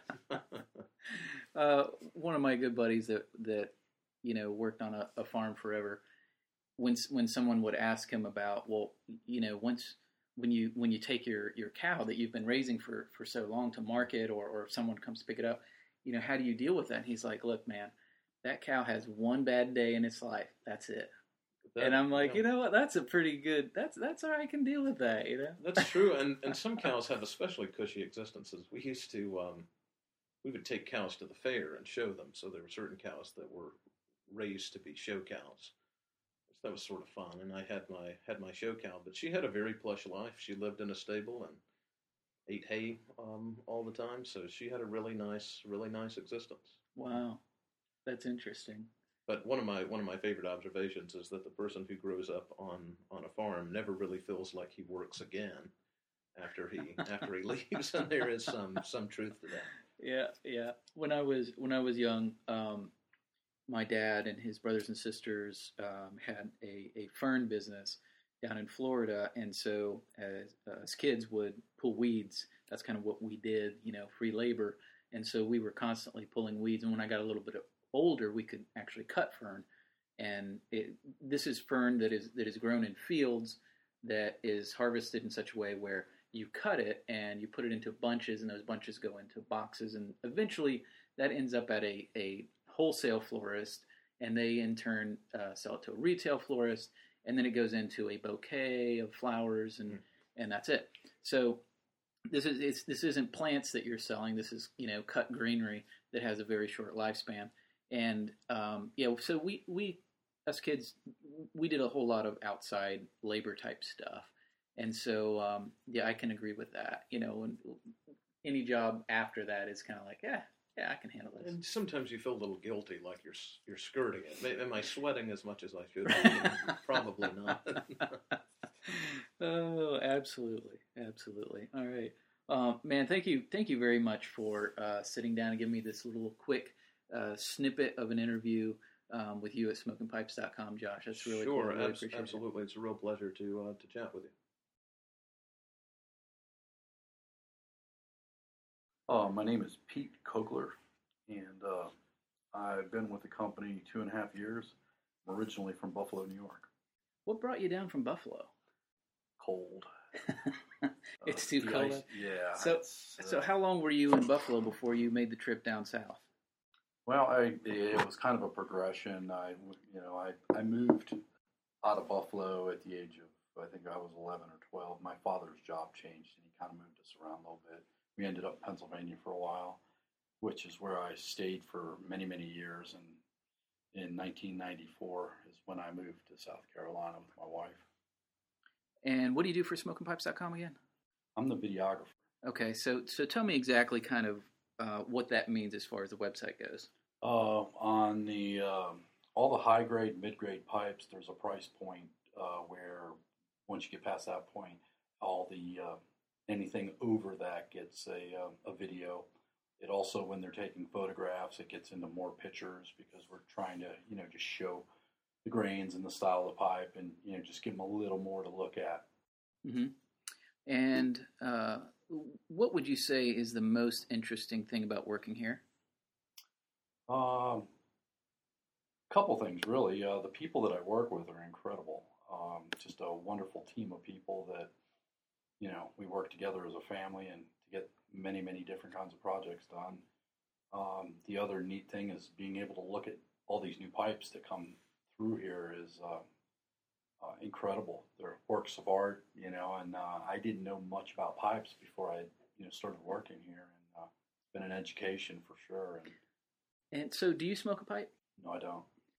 But you get to you get to see all these these high grades and and and mid grades and and get a really really um, hands on, you know, focused look at, at these things, and you appreciate them as, as art. Yeah. Yes, I do. You know, and, and pretty much anything from the mids to the high grade, they every single one of them goes through my hands.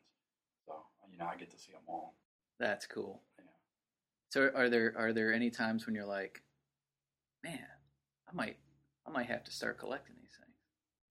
A little bit, you know, kind of considering, you know, maybe uh, smoking a little bit here and there. Um, Yeah. Haven't gotten to that yet, but uh, I just uh, I really have come to um, understand the grain and the orientation of how they make these things, and uh, uh, these guys are artists. Yeah, yeah, for sure. If you were me, being from out of town, where would you go for lunch? Here um, for lunch, Little River Deli. Where's that at?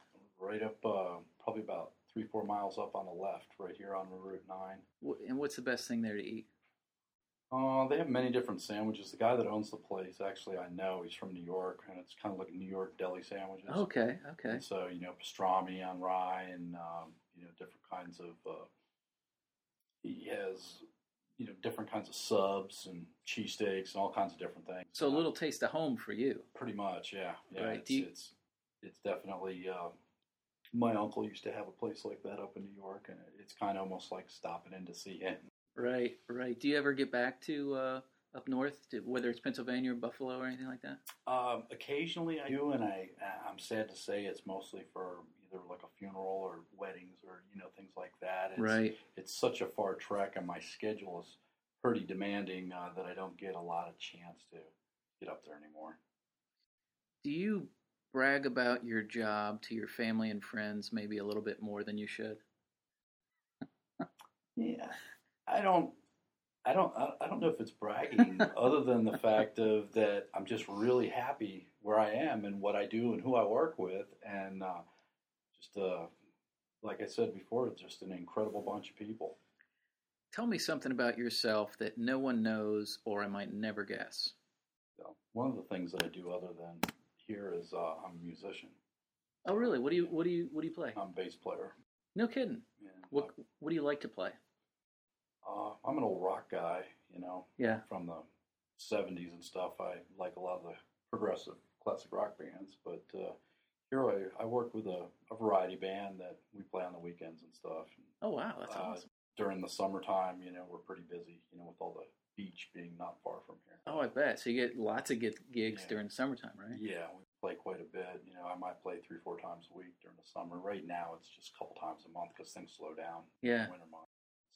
But uh, we do a full band thing where I'm playing bass, and also I'm one of the singers with the female singer that I work with, and we do a duo, an acoustic version of it where I'm playing acoustic guitar. So it's you know it's just fun. Wow, that's So- awesome. I actually got two really cool gigs. That's great. Yeah, no kidding. Yeah, very very happy about that. So it's uh, actually excited every morning when I wake up to, to, to go to go look at more stuff and do more things. That's very cool. Well, Pete, man, thank you very much for uh, taking a little bit of time out of your busy schedule to chat with me, man. I really appreciate it. Uh, no problem. Glad glad to hang out with you.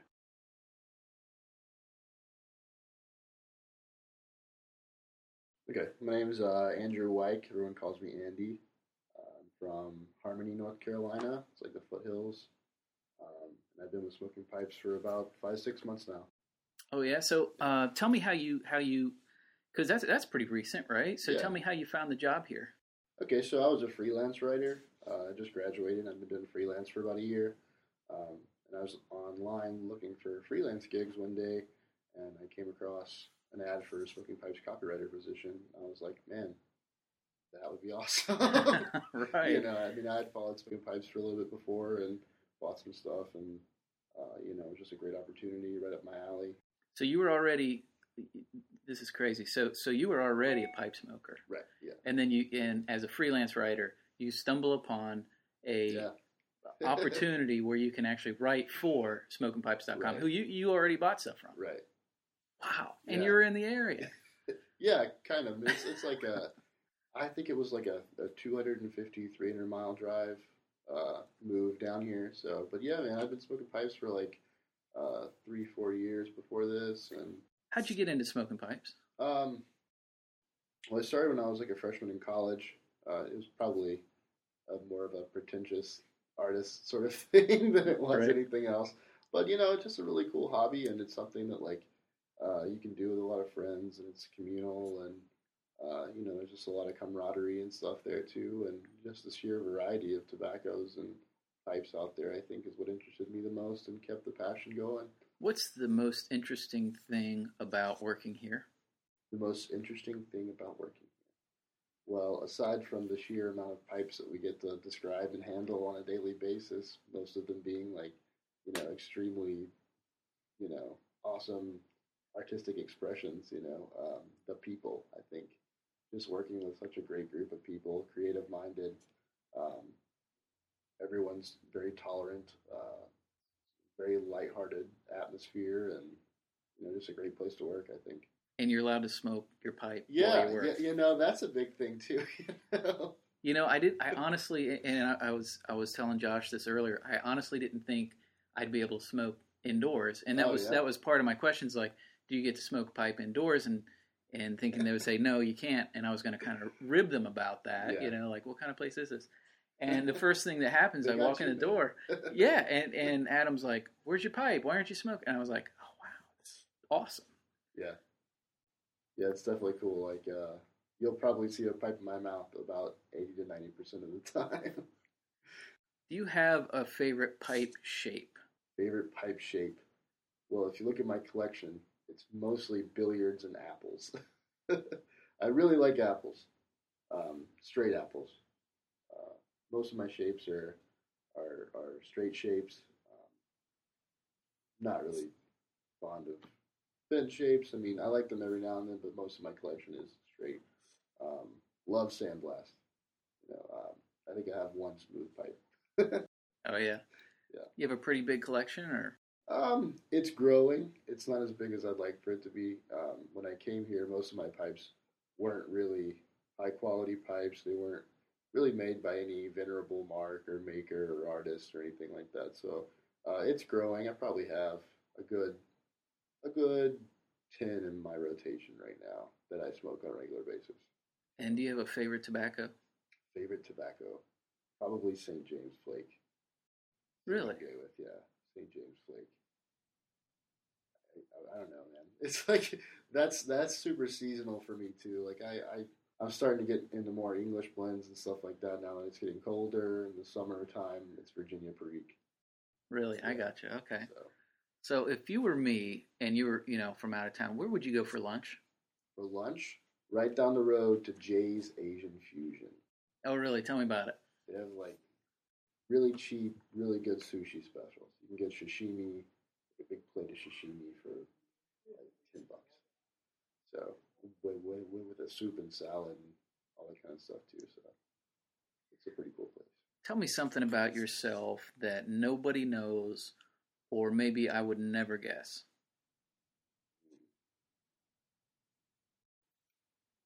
Well, I'm blind in one eye. Are you really? Yeah.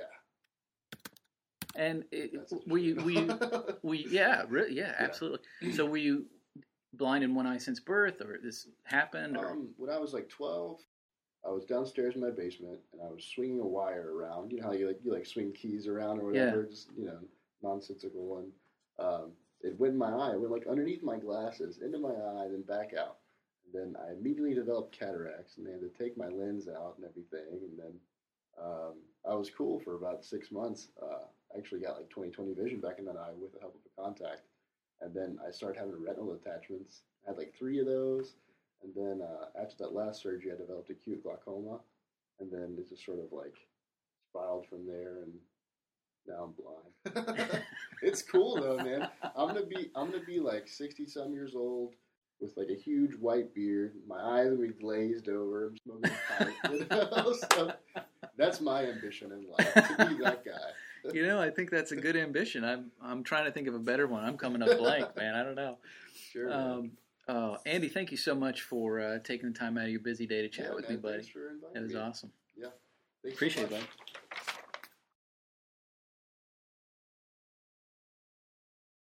Yeah, my name is Joe Young. I've been uh, with SmokePipes.com for about a year and a half now. From uh, Ohio originally. Moved around quite a bit when I was in the service and came down here to South Carolina in 2007 and been here ever since. What brought you to South Carolina?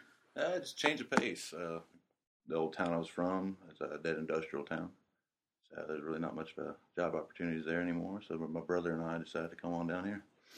And uh, how long were you in service? I was in there for four years, stationed up in uh, North Dakota in the Air Force. Oh, okay. And uh, tell me, what is your uh, job description here? Right now, I'm a uh, shipping and receiving associate, and mainly any orders that customers make, we pick, pack, process, and get them out the door for them. How'd you How'd you find SmokingPipes.com? Well, see, I was going to school full time uh, for psychology, and of course, I was out of out of work, so I was using my GI Bill, uh, living off that. And so I was out of out of work for about a year, and just out of, I guess, being tired of not being able to find anything, got on Craigslist and saw this opportunity, and I thought it was too good to be true. Next thing you know, it was right like five minutes down the road from where I live, in our Wow. old building Yeah, met with some of the guys here, and it was just love at first sight, so to speak. that's awesome. What um, do you smoke a pipe? Sure do. I said, of course, I'm. A, I would say I'm a novice. since I've only been into it about a year and a half, uh, ever since I got here. What got you into smoking a pipe? Well, one like the nostalgia of it. Uh, like I said, I watch a lot of old movies and big history buff, and so a lot of you know documentaries I watch and you know, movies I watch. You know, you always see it. You know, some of the old timers smoking pipes, and then of course when I got the job here, you know, understanding the full spectrum of tobaccos and pipes and the culture of it, it just you know it just felt natural. What would you say is the most interesting thing about working here? most interesting thing would be the chance to work and collaborate with all the different departments, and especially being on a worldwide scale with different pipe makers and understanding the new and you know the the, the evolution, so to speak, from you know what I see is you know, the mainstream you know styles of pipes, and now seeing some of the new stuff coming out, just seeing how that goes. So tell me about like one of those kind of success stories about about your collaboration with other other departments or, or however that works. Well, like at this point in time, right now, um, a couple of the guys in shipping, with my, along with myself, we're working with the uh, project manager, and what we're trying to do right now is to adapt the bulk picking area for the for the orders, Yeah. and kind of mainstream it so it's easier for people that work in shipping to pick it easier, uh, and also inventory reasons, stuff like that. And just recently, um, we started doing. We're going to be starting a um, culture uh, group, so to speak, of the company. So a couple people will be getting together, maybe on a monthly basis, one time a month, and just basically discussing how we can all make things smoother here as a company. And uh, if anybody has ideas, they can just bring them to them. Kind of like a think tank. Right, right. That's very cool. Actually, one thing I really love about this company is is the camaraderie. Um, you know, ever since the military, I've never been in an environment where I felt like I did when I was in service. Mhm. I was like Sykes and Ted. You know, I I love working for them. You know, they're great guys, and just seeing you know their passion for the pipes and the industry itself, it kind of makes you want to do better on your own terms you know, to help progress the movement, so to speak. Do you smoke a pipe while you work? Yeah, I do. It's, it's kind of hard when I'm, you know, packing product, uh, products and stuff. Yeah. So I mean, I smoke a lot of cigarettes while I'm while I'm doing that, but because it's to me, it's more of a relaxing issue. Right. And if I'm moving around left and right trying to hurry up get orders out, it's you know, kind of hard to keep that you know, pipe lit, or you're just you're hot boxing it, Yeah. Yeah. and it's it's kind of hard. Do you have a favorite pipe shape? Uh, favorite pipe shape. I tell you one I'm intrigued by. I want it, but my wife would probably kill me. It's uh, Nate King. You guys, it looks like a gear, like something like a little steampunk esque. Yeah. Yeah. and I just fell in love with it as soon as I saw it. I want it, but I know my wife will kill me if I go buy it. but uh, no, I don't necessarily have a, a shape that I really like a lot. You know, would say it was my favorite. right. Um, you know, to me, it's just you know, as long as it smokes well and I can afford it. How about uh, tobacco? You got a favorite tobacco? uh, right now, I'm trying to get off my uh, vanilla kick Mm-hmm. and expand my horizon, so to speak. Right. Cause I, cause I- mainly I'm smoking uh, Mountain Pass by Sutliff and uh, C and D stuff like Nutty Irish Mhm. and, and stuff like that. But I started off with Sutliff and Peter Stokkebye brands at first. Like I said, right now I'm still in the aromatics, but I want to venture out and try some of the other stuff. If you were me and and you were from out of town, where would you go for lunch? For lunch, I would probably go down to Chris's Pub. Why is that? It's What's a nice what's little there? pizzeria. Yeah. Um, you know, and it's got that environment. You just walk in. I know it kind of sounds corny, but it's kind of like a Cheers atmosphere. Right. No, that's good stuff. you know, you got uh, you know, it's, it's kind of like a little sports bar, but it's it's like the old time feel. You know, the, the old town feel. Right, right. So, uh, do you do you brag about your job to family and friends maybe a little bit more than you should? I may have. uh, like I said, I just got in touch with a buddy from high school this week that I've talked to in about two years, and I told him, you know, as you know you get situated up, because he just moved up to Wisconsin, I'm going to send him a pipe and see if he he likes it or not. And yeah, so of course I told him, hey, go to our website, check it out. You know, you can even see me on there. You know, that stuff. So he's he's like, that's pretty cool. And you still look the same age, man. So it, it, it's kind of neat being able to talk to my family and, and friends and explain to them I work for this company that is one of the biggest proprietors of you know, the pipe tobacco industry. And what impresses me here is I would consider myself a ground level employee, but yet my voice is heard Mm-hmm. and ideas are bounced back and forth off people. And it's just one of those things where I don't just feel like a grunt. I feel like a contributing factor of the company. Mm-hmm. And I think that's what sits real heavy with me. And I think that's hard to do for any company.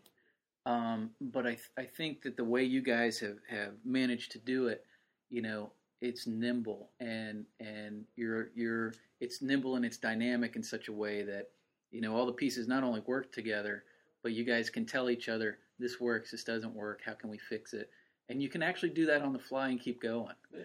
So uh, you know, it's quite a setup you guys got here. How do you like how do you like your new home uh, from the other one? It, it took a lot of adjusting the first couple weeks. Yeah. Uh, I mean, perfect example. You know, shipping was confined into a very small garage-like area.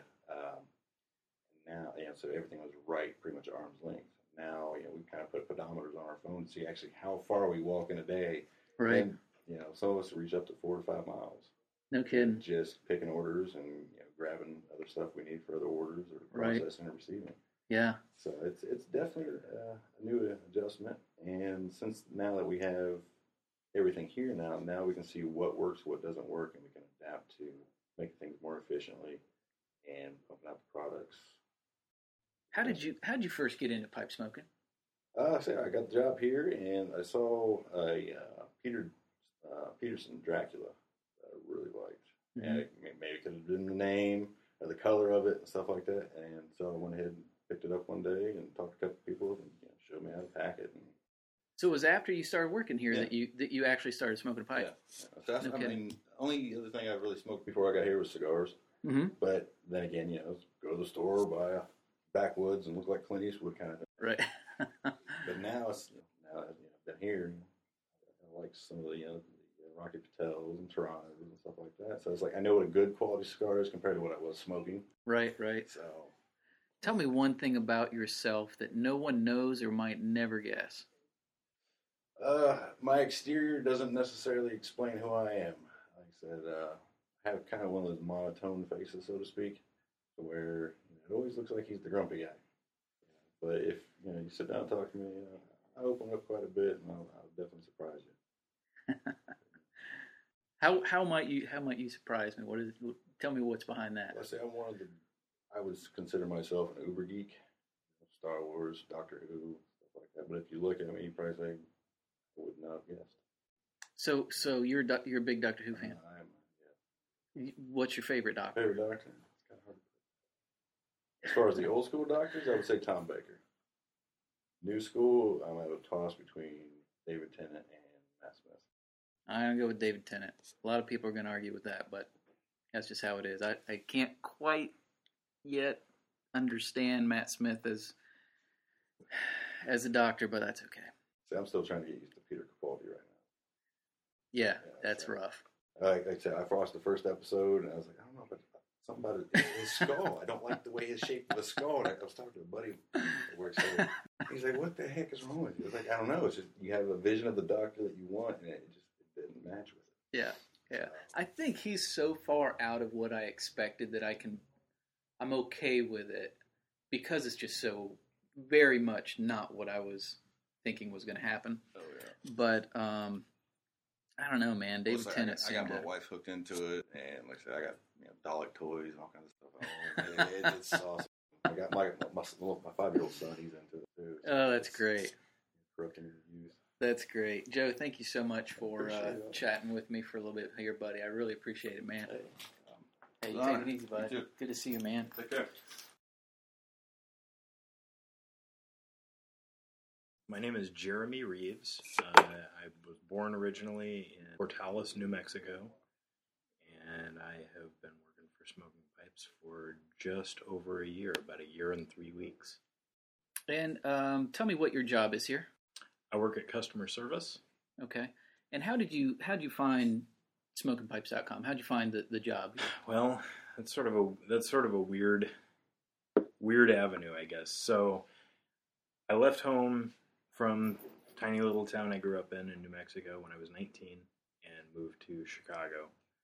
And then kind of moved around a little bit all over the country and then moved back to Chicago. And when I moved back the second time, I got a job at a cigar store. Uh, in the next year, I worked my way up to manager and uh, found that I really, really liked the tobacco industry. I really liked cigars. I really liked pipes. Uh, one of one of the uh, pipe reps there, who is now a customer here, it's sort of cool. Gave me my first pipe. Now I sell him pipes. Wow, yeah. But uh, I went from the first cigar store, Blue Havana in Chicago, to uh, working at La Casa del Tobacco, also located in Chicago in a different neighborhood, to working at Iwan Ries. Then uh, later on down the line, me and my best friend and a couple of others moved to Portland, Oregon from Chicago, and uh, I got into got into working in restaurants more, and uh, ended up ended up kind of at the end of a at the end of a, a time where I had been working like 85 hour weeks on a pretty regular basis, being head chef and general manager for uh, a wood fired pizza place in Portland and uh, kind of doing everything. Um, I mean, I had I had staff under me, but I was I was taking care of every aspect of the business while the owner was and his family were out of town for about a year and a half. Uh, and so at the end of that, when they came back, I was like, all right, I'm probably out. Like I just I just need to go do something else. This has been cool, but I need to go do something else. So I started looking around. I spent all you know all all kinds of time on smoking pipes. Uh, had ever since I was working at Iwan Ries when I first discovered them, and uh, so I was on there one day, and uh, my my girlfriend at the time, now wife, uh, but at the time, we were just dating, but I was hanging out looking at looking at smoking pipes, and she's like, "What's that little tab down there that says work for us?" And I said, "Oh, that's where they never post any jobs ever." and she said, "You should click on it." And so I clicked on it, and uh, they had three jobs. And so she's like, "What do they have?" And I read them to her, and she said, "Which one sounds good to you?" And I said, "They would all be great." and she was like, "You should send them a resume." I was like, uh, "We're in Portland. Like, why would why would they? You know, like why why would they outsource so far away for a customer service position or for an estate restoration position? Uh, you know, I mean, I'm sure there are plen- plenty of people closer that are clamoring for these positions and would be good fits.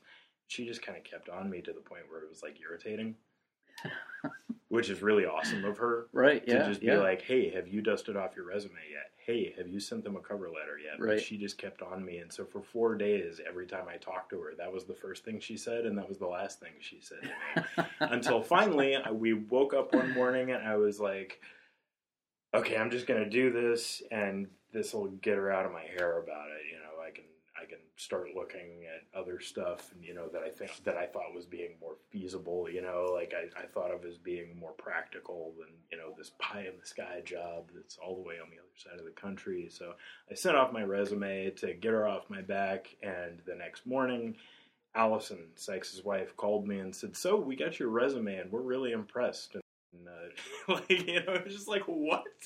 What world is this?" So they flew me out two weeks later, and uh, I I moved across the country with my wife. Uh, we we packed as much change as we possibly could into a very short period of time. So we changed jobs, changed location from one coast to another coast, and got married all in a period of two and a half weeks. wow. And uh, and so yeah, That's wild. here we are a year later. you know it's it's funny um, because this this podcast that I've been doing since 2008 Mhm. it, it, it happened the same way. Uh, my my wife was really into podcasts, and she said, "Hey, you're really into pipes. Why don't you do a pipe podcast?" I'm like, "No, that's you know, a no one's going to listen to it. B that's a whole lot of time, effort, energy. Um, C I've got a million irons in the fire already. Not going to happen." She kept on me, kept on me, kept on me, and, and finally I'm like, okay, do it. you know, and I finally did it, and it worked out great. yeah, So yeah, yeah. Here's to here's to gals that uh kind of push you. poke and prod. And Yep, yep. that is an awesome story, man. So tell me the most interesting thing about working here. Well, I mean, I that is that is difficult to that is difficult to narrow down to just one thing. There's tons of really interesting people that work here. Uh, you know, there's tons of interesting, interesting sort of like you know industry stuff that you learn that's really cool or really strange. You know, otherworldly sometimes even. But I think I think at the very core of it, the thing that interests me most about working here is also the thing that interests me, interests me most about pipes, pipe culture uh, in general. That is people. I am I am totally a people person, and I, I find people totally fascinating. And and I've been involved in lots of different you know sorts of communities where like you know this this one thing or that one thing is sort of a, a thing that people you know gather behind, whether it's uh, whether it's you know a particular style of music or whether it's you know uh, a well, I mean you know like in the work environment, you've got you've got sort of a team mentality and you know amongst amongst a work community or whatever, but in in pipes in a way that I've never experienced anywhere else. There is a community that literally there is a space for anybody. It's really cool to me. It's crazy to me that I can take so many phone calls throughout the course of a day, that I can take so many emails throughout the course of a day, and that as I get to know these customers, wildly different politically, social, socially, uh, you know, our our our backgrounds, um, our family backgrounds, our work backgrounds, our our interests, our levels of interest in pipes, the reasons we smoke pipes. um, our our philosophies or lack thereof. Um, you know, I mean, it just really like going to a pipe show is so cool to be able to see like what a weird place to find a perfect cross section of literally everything that's available. Yeah, you know yeah, what I mean? yeah. Like in terms of in terms of people that you encounter, you encounter people who are collectors, not smokers. You you encounter people who are collector smokers. You encounter people who are smokers. You encounter people who are all about just the tobacco. But even more than that, like just the walks of life, as varied as I've ever experienced. I've never seen anything like it. And the pipe community is so cool because you can have person A and person B who are from such drastically different backgrounds that if they crossed paths in just, you know, out there in the world, they would never they would never come to know one another. Yeah, yeah, But because they're both smoking pipes, they're probably going to at least give one another a nod. right.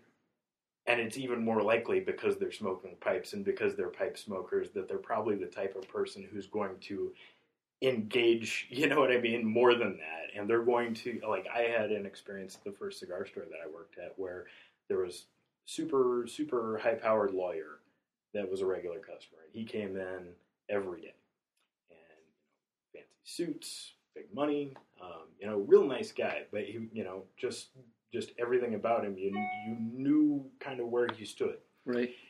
We also had a customer who would spare for change. He was homeless. He would spare for change in the area, and when he got enough together to buy a couple of sticks, he would come in and buy like a two dollar cigar. And they both liked to sit in the in the lounge and smoke. They formed an unlikely friendship. This downtown Chicago lawyer and this this North Side homeless dude started coming in at the same times of day just so that they could meet up and hang out and have a stogie. Right. If the if they crossed paths in the street, both of them just based on looking at one another would know, okay, not my, you know, this is not my person to be friends with. This is, Not, you know what yeah, I mean? Yeah, not my tribe. Yeah, exactly. But cigars broke that hmm to the point where you know one of them would show up and be like, "Hey, you know, have you seen have you seen dude?" And you know, no, I haven't seen him yet. Or yeah, he was just in and said he was going to be right back. Or you know, but, but they hung out, and I Yeah. think that's so cool. Yeah. I've yeah. never seen that happen over cigarettes, and I've never seen that happen over booze, and I've never seen that happen over virtually any other quote unquote vice or hobby or whatever. But pipes, cigars, that that'll do it. Interesting. It's really cool. Yeah, there's something for whatever reason it's it's a it's a it's like a tribal kind of thing where hey I do it you do it and and we're already speaking some kind of similar language Mhm. so so we can hang out even though I may not look like you and you may not look like me kind of thing. Mm-hmm. Do you smoke a pipe while you work? Definitely. What is uh what do you have a favorite pipe shape? If pressed, I would probably have to say that my favorite pipe shape is the Lumberman. Yeah, that's probably my favorite. If And- And and why is that? it is when when done to, to my to my taste, which I like. I guess you know we all we all sort of think that I, to my taste means properly, um, but to my eye, the the lumberman when when handled correctly is a really elegant shape. Um, you know the uh, the oval shank and the the handling of the transition from the oval briar shank to the oval vulcanite saddle, um, and then and then you know the I mean just a long graceful billiard with this with this short throw saddle stem is already really cool. But then to add the detail of going from a cylindrical bowl to an oval for the shank that has to have a certain amount of taper, otherwise your eye plays tricks on you, and it looks like when you come to the to the saddle that it actually flares out, even if it's perfectly straight. So, turning uh, so a cylinder and then turning a cylinder that you can shave down to an oval, and then shaving all of that properly to give it just the right amount of taper that visually is not perceptible, but at the same time, you know, it it helps your eye not to think that the saddle is actually a flare. There's a lot of there's a lot of design integrity involved in making a lumberman that really is really is proper. How about a favorite tobacco? That is that is more difficult. Uh, How about a, how about a tobacco blend kind? Like, are you a Virginia guy? Are you an English guy? I am I am I'm all over the place. I guess if if it was desert island scenario, I would probably go Virginia Pretty. Would you you think you smoke mostly Virginia Perique right now? Well, only because I started off the day with uh, with a bowl of Bayou Morning, which I, that's that's more Virginia and more Perique than it sort of tips the scale that direction for the day. But I've also had a pipe of English, and I'm, I'm smoking an aromatic right now, and uh, I had a uh, bowl of uh, of late '90s full Virginia Flake. So so how cool is it that you can smoke a pipe at work? Just just that. It's really cool. Uh, there's there's no no ifs ands or buts about it. It is uh, it is a great thing able to, to talk with people about pipes and tobacco while enjoying those same things. So if you were me from out of town, where would you go to lunch? I would go to uh, Jay's Asian Fusion. And why is that? Uh, awesome sushi. Okay. really, really like and, and I mean and and for the listeners who may not you know be aware, we are in Long, South Carolina. Probably not a place that you would anticipate finding really fantastic sushi, but I'm just gonna I'm just gonna say Jay's is uh, really legit. So, uh, do you brag about your job to family and friends maybe a little bit more than you should? No, um, I I brag exactly as much as is warranted. Which is a lot, right? It, it is. It's totally warranted. Uh, you know, it's really cool. My parents. Uh, That's a great answer. Yeah, my parents actually wrote me an email at the uh, the info at smokingpipes.com, which all of us in customer service monitor. My parents emailed me this morning to say hi to me at work. So you know they they are aware that you know they they are aware that the place is cool and they are aware and aware that uh, the fit is good for me and they're they're very. That's awesome. How did you first get into pipe smoking? Uh, Jeff Moran, who now works for IPCPR, but uh, at the time he was uh, he was working for Lane Limited, and uh, he was the rep uh, to Blue Havana in Chicago, um, and he also rented from the owner of Blue Havana. So he was in our shop a lot as a as a lane rep. He was also in our shop a lot just as a you know a friend of all of ours who spent a lot of time there and who had personal connections to the shop. And uh, he gave me my first pipe. He gave me a, uh, a Stanwell uh, from the 1980s, and uh, it was a it was a good introduction to pipes. He he also knew that I was fond of uh, of single malt scotches and that I had a tendency towards the uh, heavier, peatier, smokier scotches like Laphroaig. I'm a, I'm a huge Laphroaig fan. Laphroaig 10, Laphroaig 10, not 15, not 18, not 21. Laphroaig 10, cask strength, is probably my desert island whiskey. Love that stuff. So he knew that I liked the Islays, that I, that I liked the smokier, peatier stuff, and he, uh, he gave me that pipe along with a tin of Rattray's Red Rapparee. So I started smoking a pipe very, very differently than a lot of people do. I started with the Englishes and grew into Oriental mixtures, and then grew into Virginia flakes, and then grew into Virginia periques, and then grew into uh, some aromatics, and now I'm this weird mishmash of all of it that means that uh, I tend to be the guy that people come to with questions. Right. That's great. Tell me something about yourself that no one knows or I might never guess about you. I'm shy. Really? You think so? yeah. So why uh, why do people why would people not know that about you?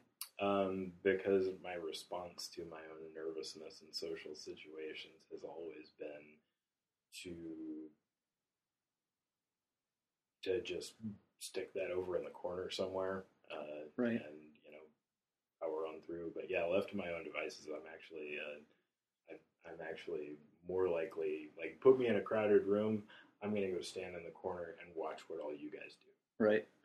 that's totally my my go-to response in social situations where I can disappear. I usually do, Right. Right. um, but I actively fight that. I guess so. You know, I'm very talkative, very sociable, and I really enjoy people. I find people totally fascinating, and it, it, you know, I'm not I'm not so shy that I'm going to sit here in a room one on one and just be like Right. you know, staring at the table and but but yeah, no, if if left to my own devices I am actually rather No kidding. Yeah, I, I would not have guessed that. You're right. Well, that's all I got for for this little snippet interview, man. And Jeremy, I really appreciate it, buddy. Yeah, I know Thanks that for- we probably went a little over No, no, no. This is perfect. Perfect. on time, but yeah, Thank you, thanks, man. Yeah, dude. Uh, my name is Shane Ireland. I was born and raised in San Diego, California, and I relocated to work with smoking pipes la- this last April From from San Diego. Wow, how did that happen? How, how, how did tell me tell me exactly what was behind all that? Well, um, I had been a pipe enthusiast for a number of years, um, and I had met Ted and Sykes at the West Coast Pipe Show in Chicago. You know, I think the first time I met him might have been in uh, 2010. Um, I would have met Sykes at the at the West Coast Show in 2010, and Ted probably the following year. Um, and actually, I remember when Ted relocated, they did a blog post about it and stuff, and I thought, hey, that'd be really cool. And just kind of said, oh well, and you know, moved on with the life that I was living in California. And uh, earlier this year, um, I was talking to Sykes, and it just kind of came up, and he asked me what I thought about relocating. Like nothing specific, just are you open to relocating in general? And uh, after about a moment of consideration, I said yes. And then the the discussion turned to a position that they had open, and uh, I had to take some time to think about that and discuss it with a significant other, and you know, and pretty much uh, snowballed from there. I think about a week later, I had sent in my uh, application, my resume. Sweet. Now, what is your what is your job here? My my current job is that I am a sales executive uh, for the Laudisi Distribution Group. And tell me what what is kind of like your day to day job? Like what you know? What, what In my do? current position, day to day, we are the distribu- the distributors for Savinelli Pipes, Cornell and Diehl Tobacco, uh, Caribe Lighters, G.L. Pease Tobacco, and Rossi Pipes. So day to day is just uh, customer relations with uh, our retailers who, who uh, carry our products, and um, that involves taking orders. That involves uh, checking in with places and making sure that there's nothing they need from us, uh, whether it's product or help at all. Um, that involves coming up with um, and collaborating with the marketing team um, for those lines. Yeah. So, uh, Shane, what what would you say is the most interesting thing about uh, your job here? The most interesting thing about my job here, well, I think it's just that I'm probably not alone in feeling like the pipe smoking movement is like this renaissance at the moment. Like it is on the rise from what it was maybe during the cigar boom in the 90s.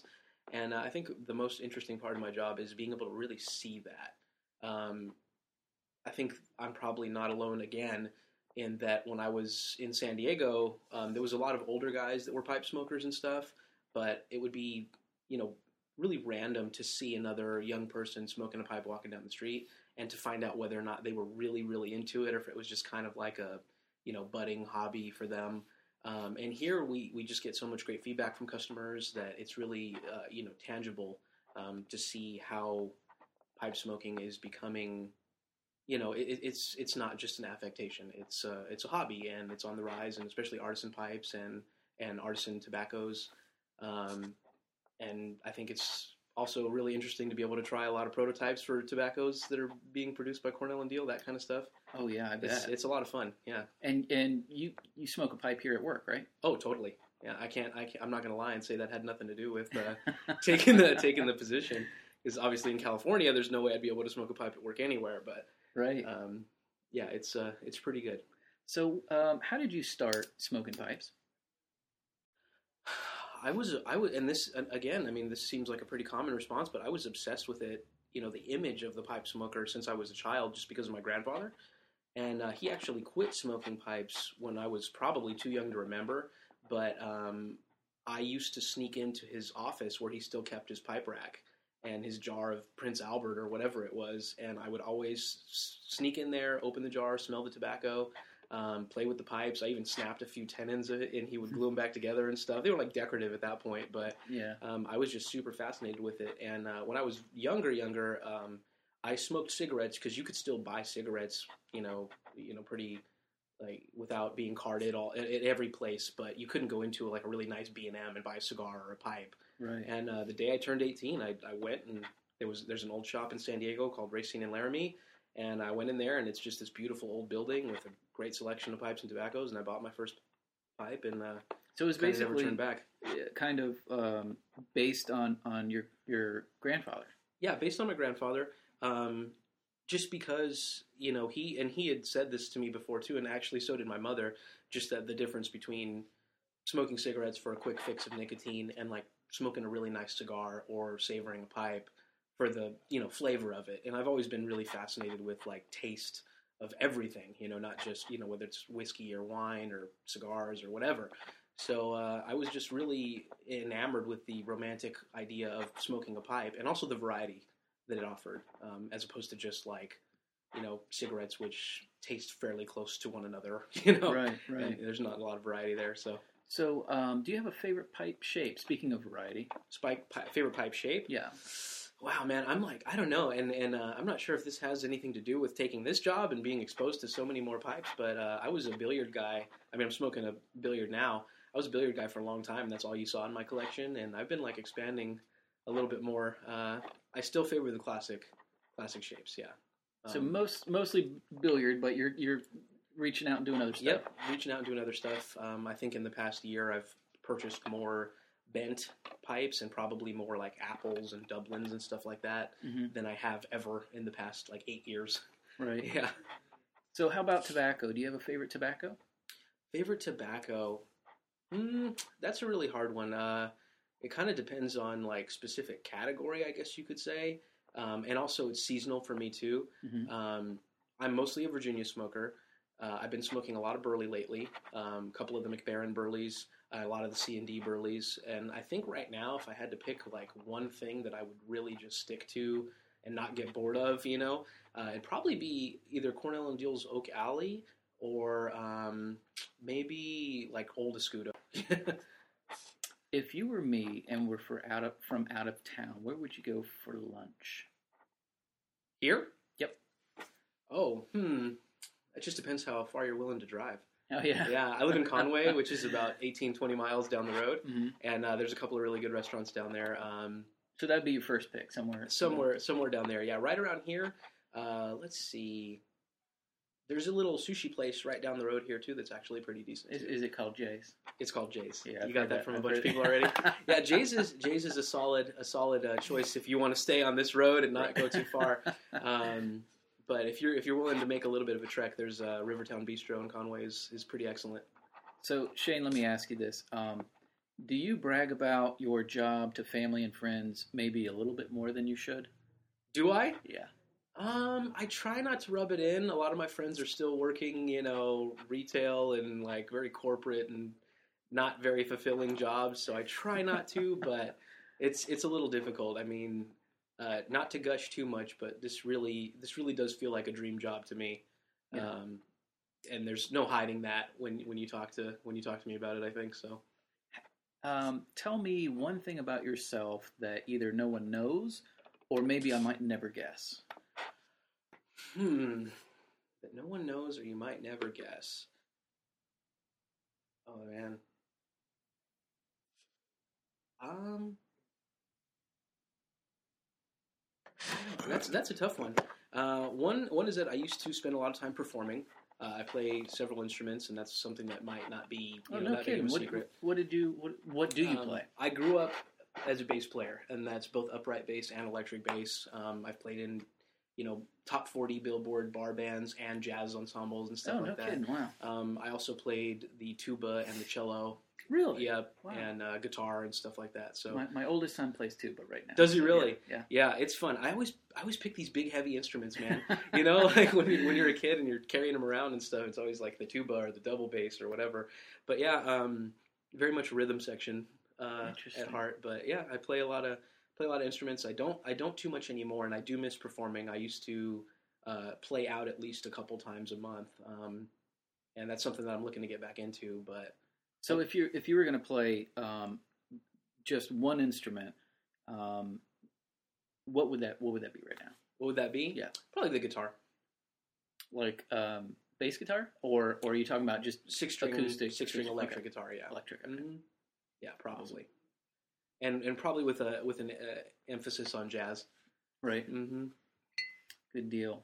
Well, Shane, thank you very much for uh, taking time out of your day to sit here and chat with me, buddy. Oh, I really appreciate it. My pleasure. Thank you. And that was my chat with Sykes and some of the other folks over at smokingpipes.com. And that, that's only a portion of the crew over there. If you ever get a chance to visit the facilities, I would highly suggest it. The hospitality is top notch. The selection of pipes and tobacco is like nothing, and I mean nothing, you have ever seen before. I had an idea of what it would be like, but my idea was incorrect. It was bigger and better than I ever imagined. Sykes has really built a well oiled machine. Fantasy brought to life. Well done, sir. As we're on the cusp of July 4th over here in the US, which is very meaningful to us, allow me to remind you of the beauty of competition that we have. Check out pipingainteasy.com where you just might find your next favorite pipe. Pipingainteasy.com has a great selection of pipes for you to choose from right now. So don't wait because the rotation that is up right now is just a snapshot in time. If your next favorite pipe is in there, you had better claim it before someone else does, like me. Go right now to pipingainteasy.com and let me know what you get. That's pipingainteasy.com. And before I sign off, I want to clue you into some changes over at oompaul.com. As many of you know, I studied painting and graphic design over at Savannah College of Art and Design many years ago, not to mention some biology over at Stetson University. But I will be offering up original artwork of mine right there on the site. I used to have a different site that housed um, a small chunk of my artwork, but I have decided to consolidate and put everything in one spot. So check it out and pick up a unique, one of a kind original work from yours truly. Until we meet again, friends, this is Oli for Oompaul.com wishing you very good luck trying to decide which pipe or tobacco or accessory over at smokingpipes.com will be next in your collection.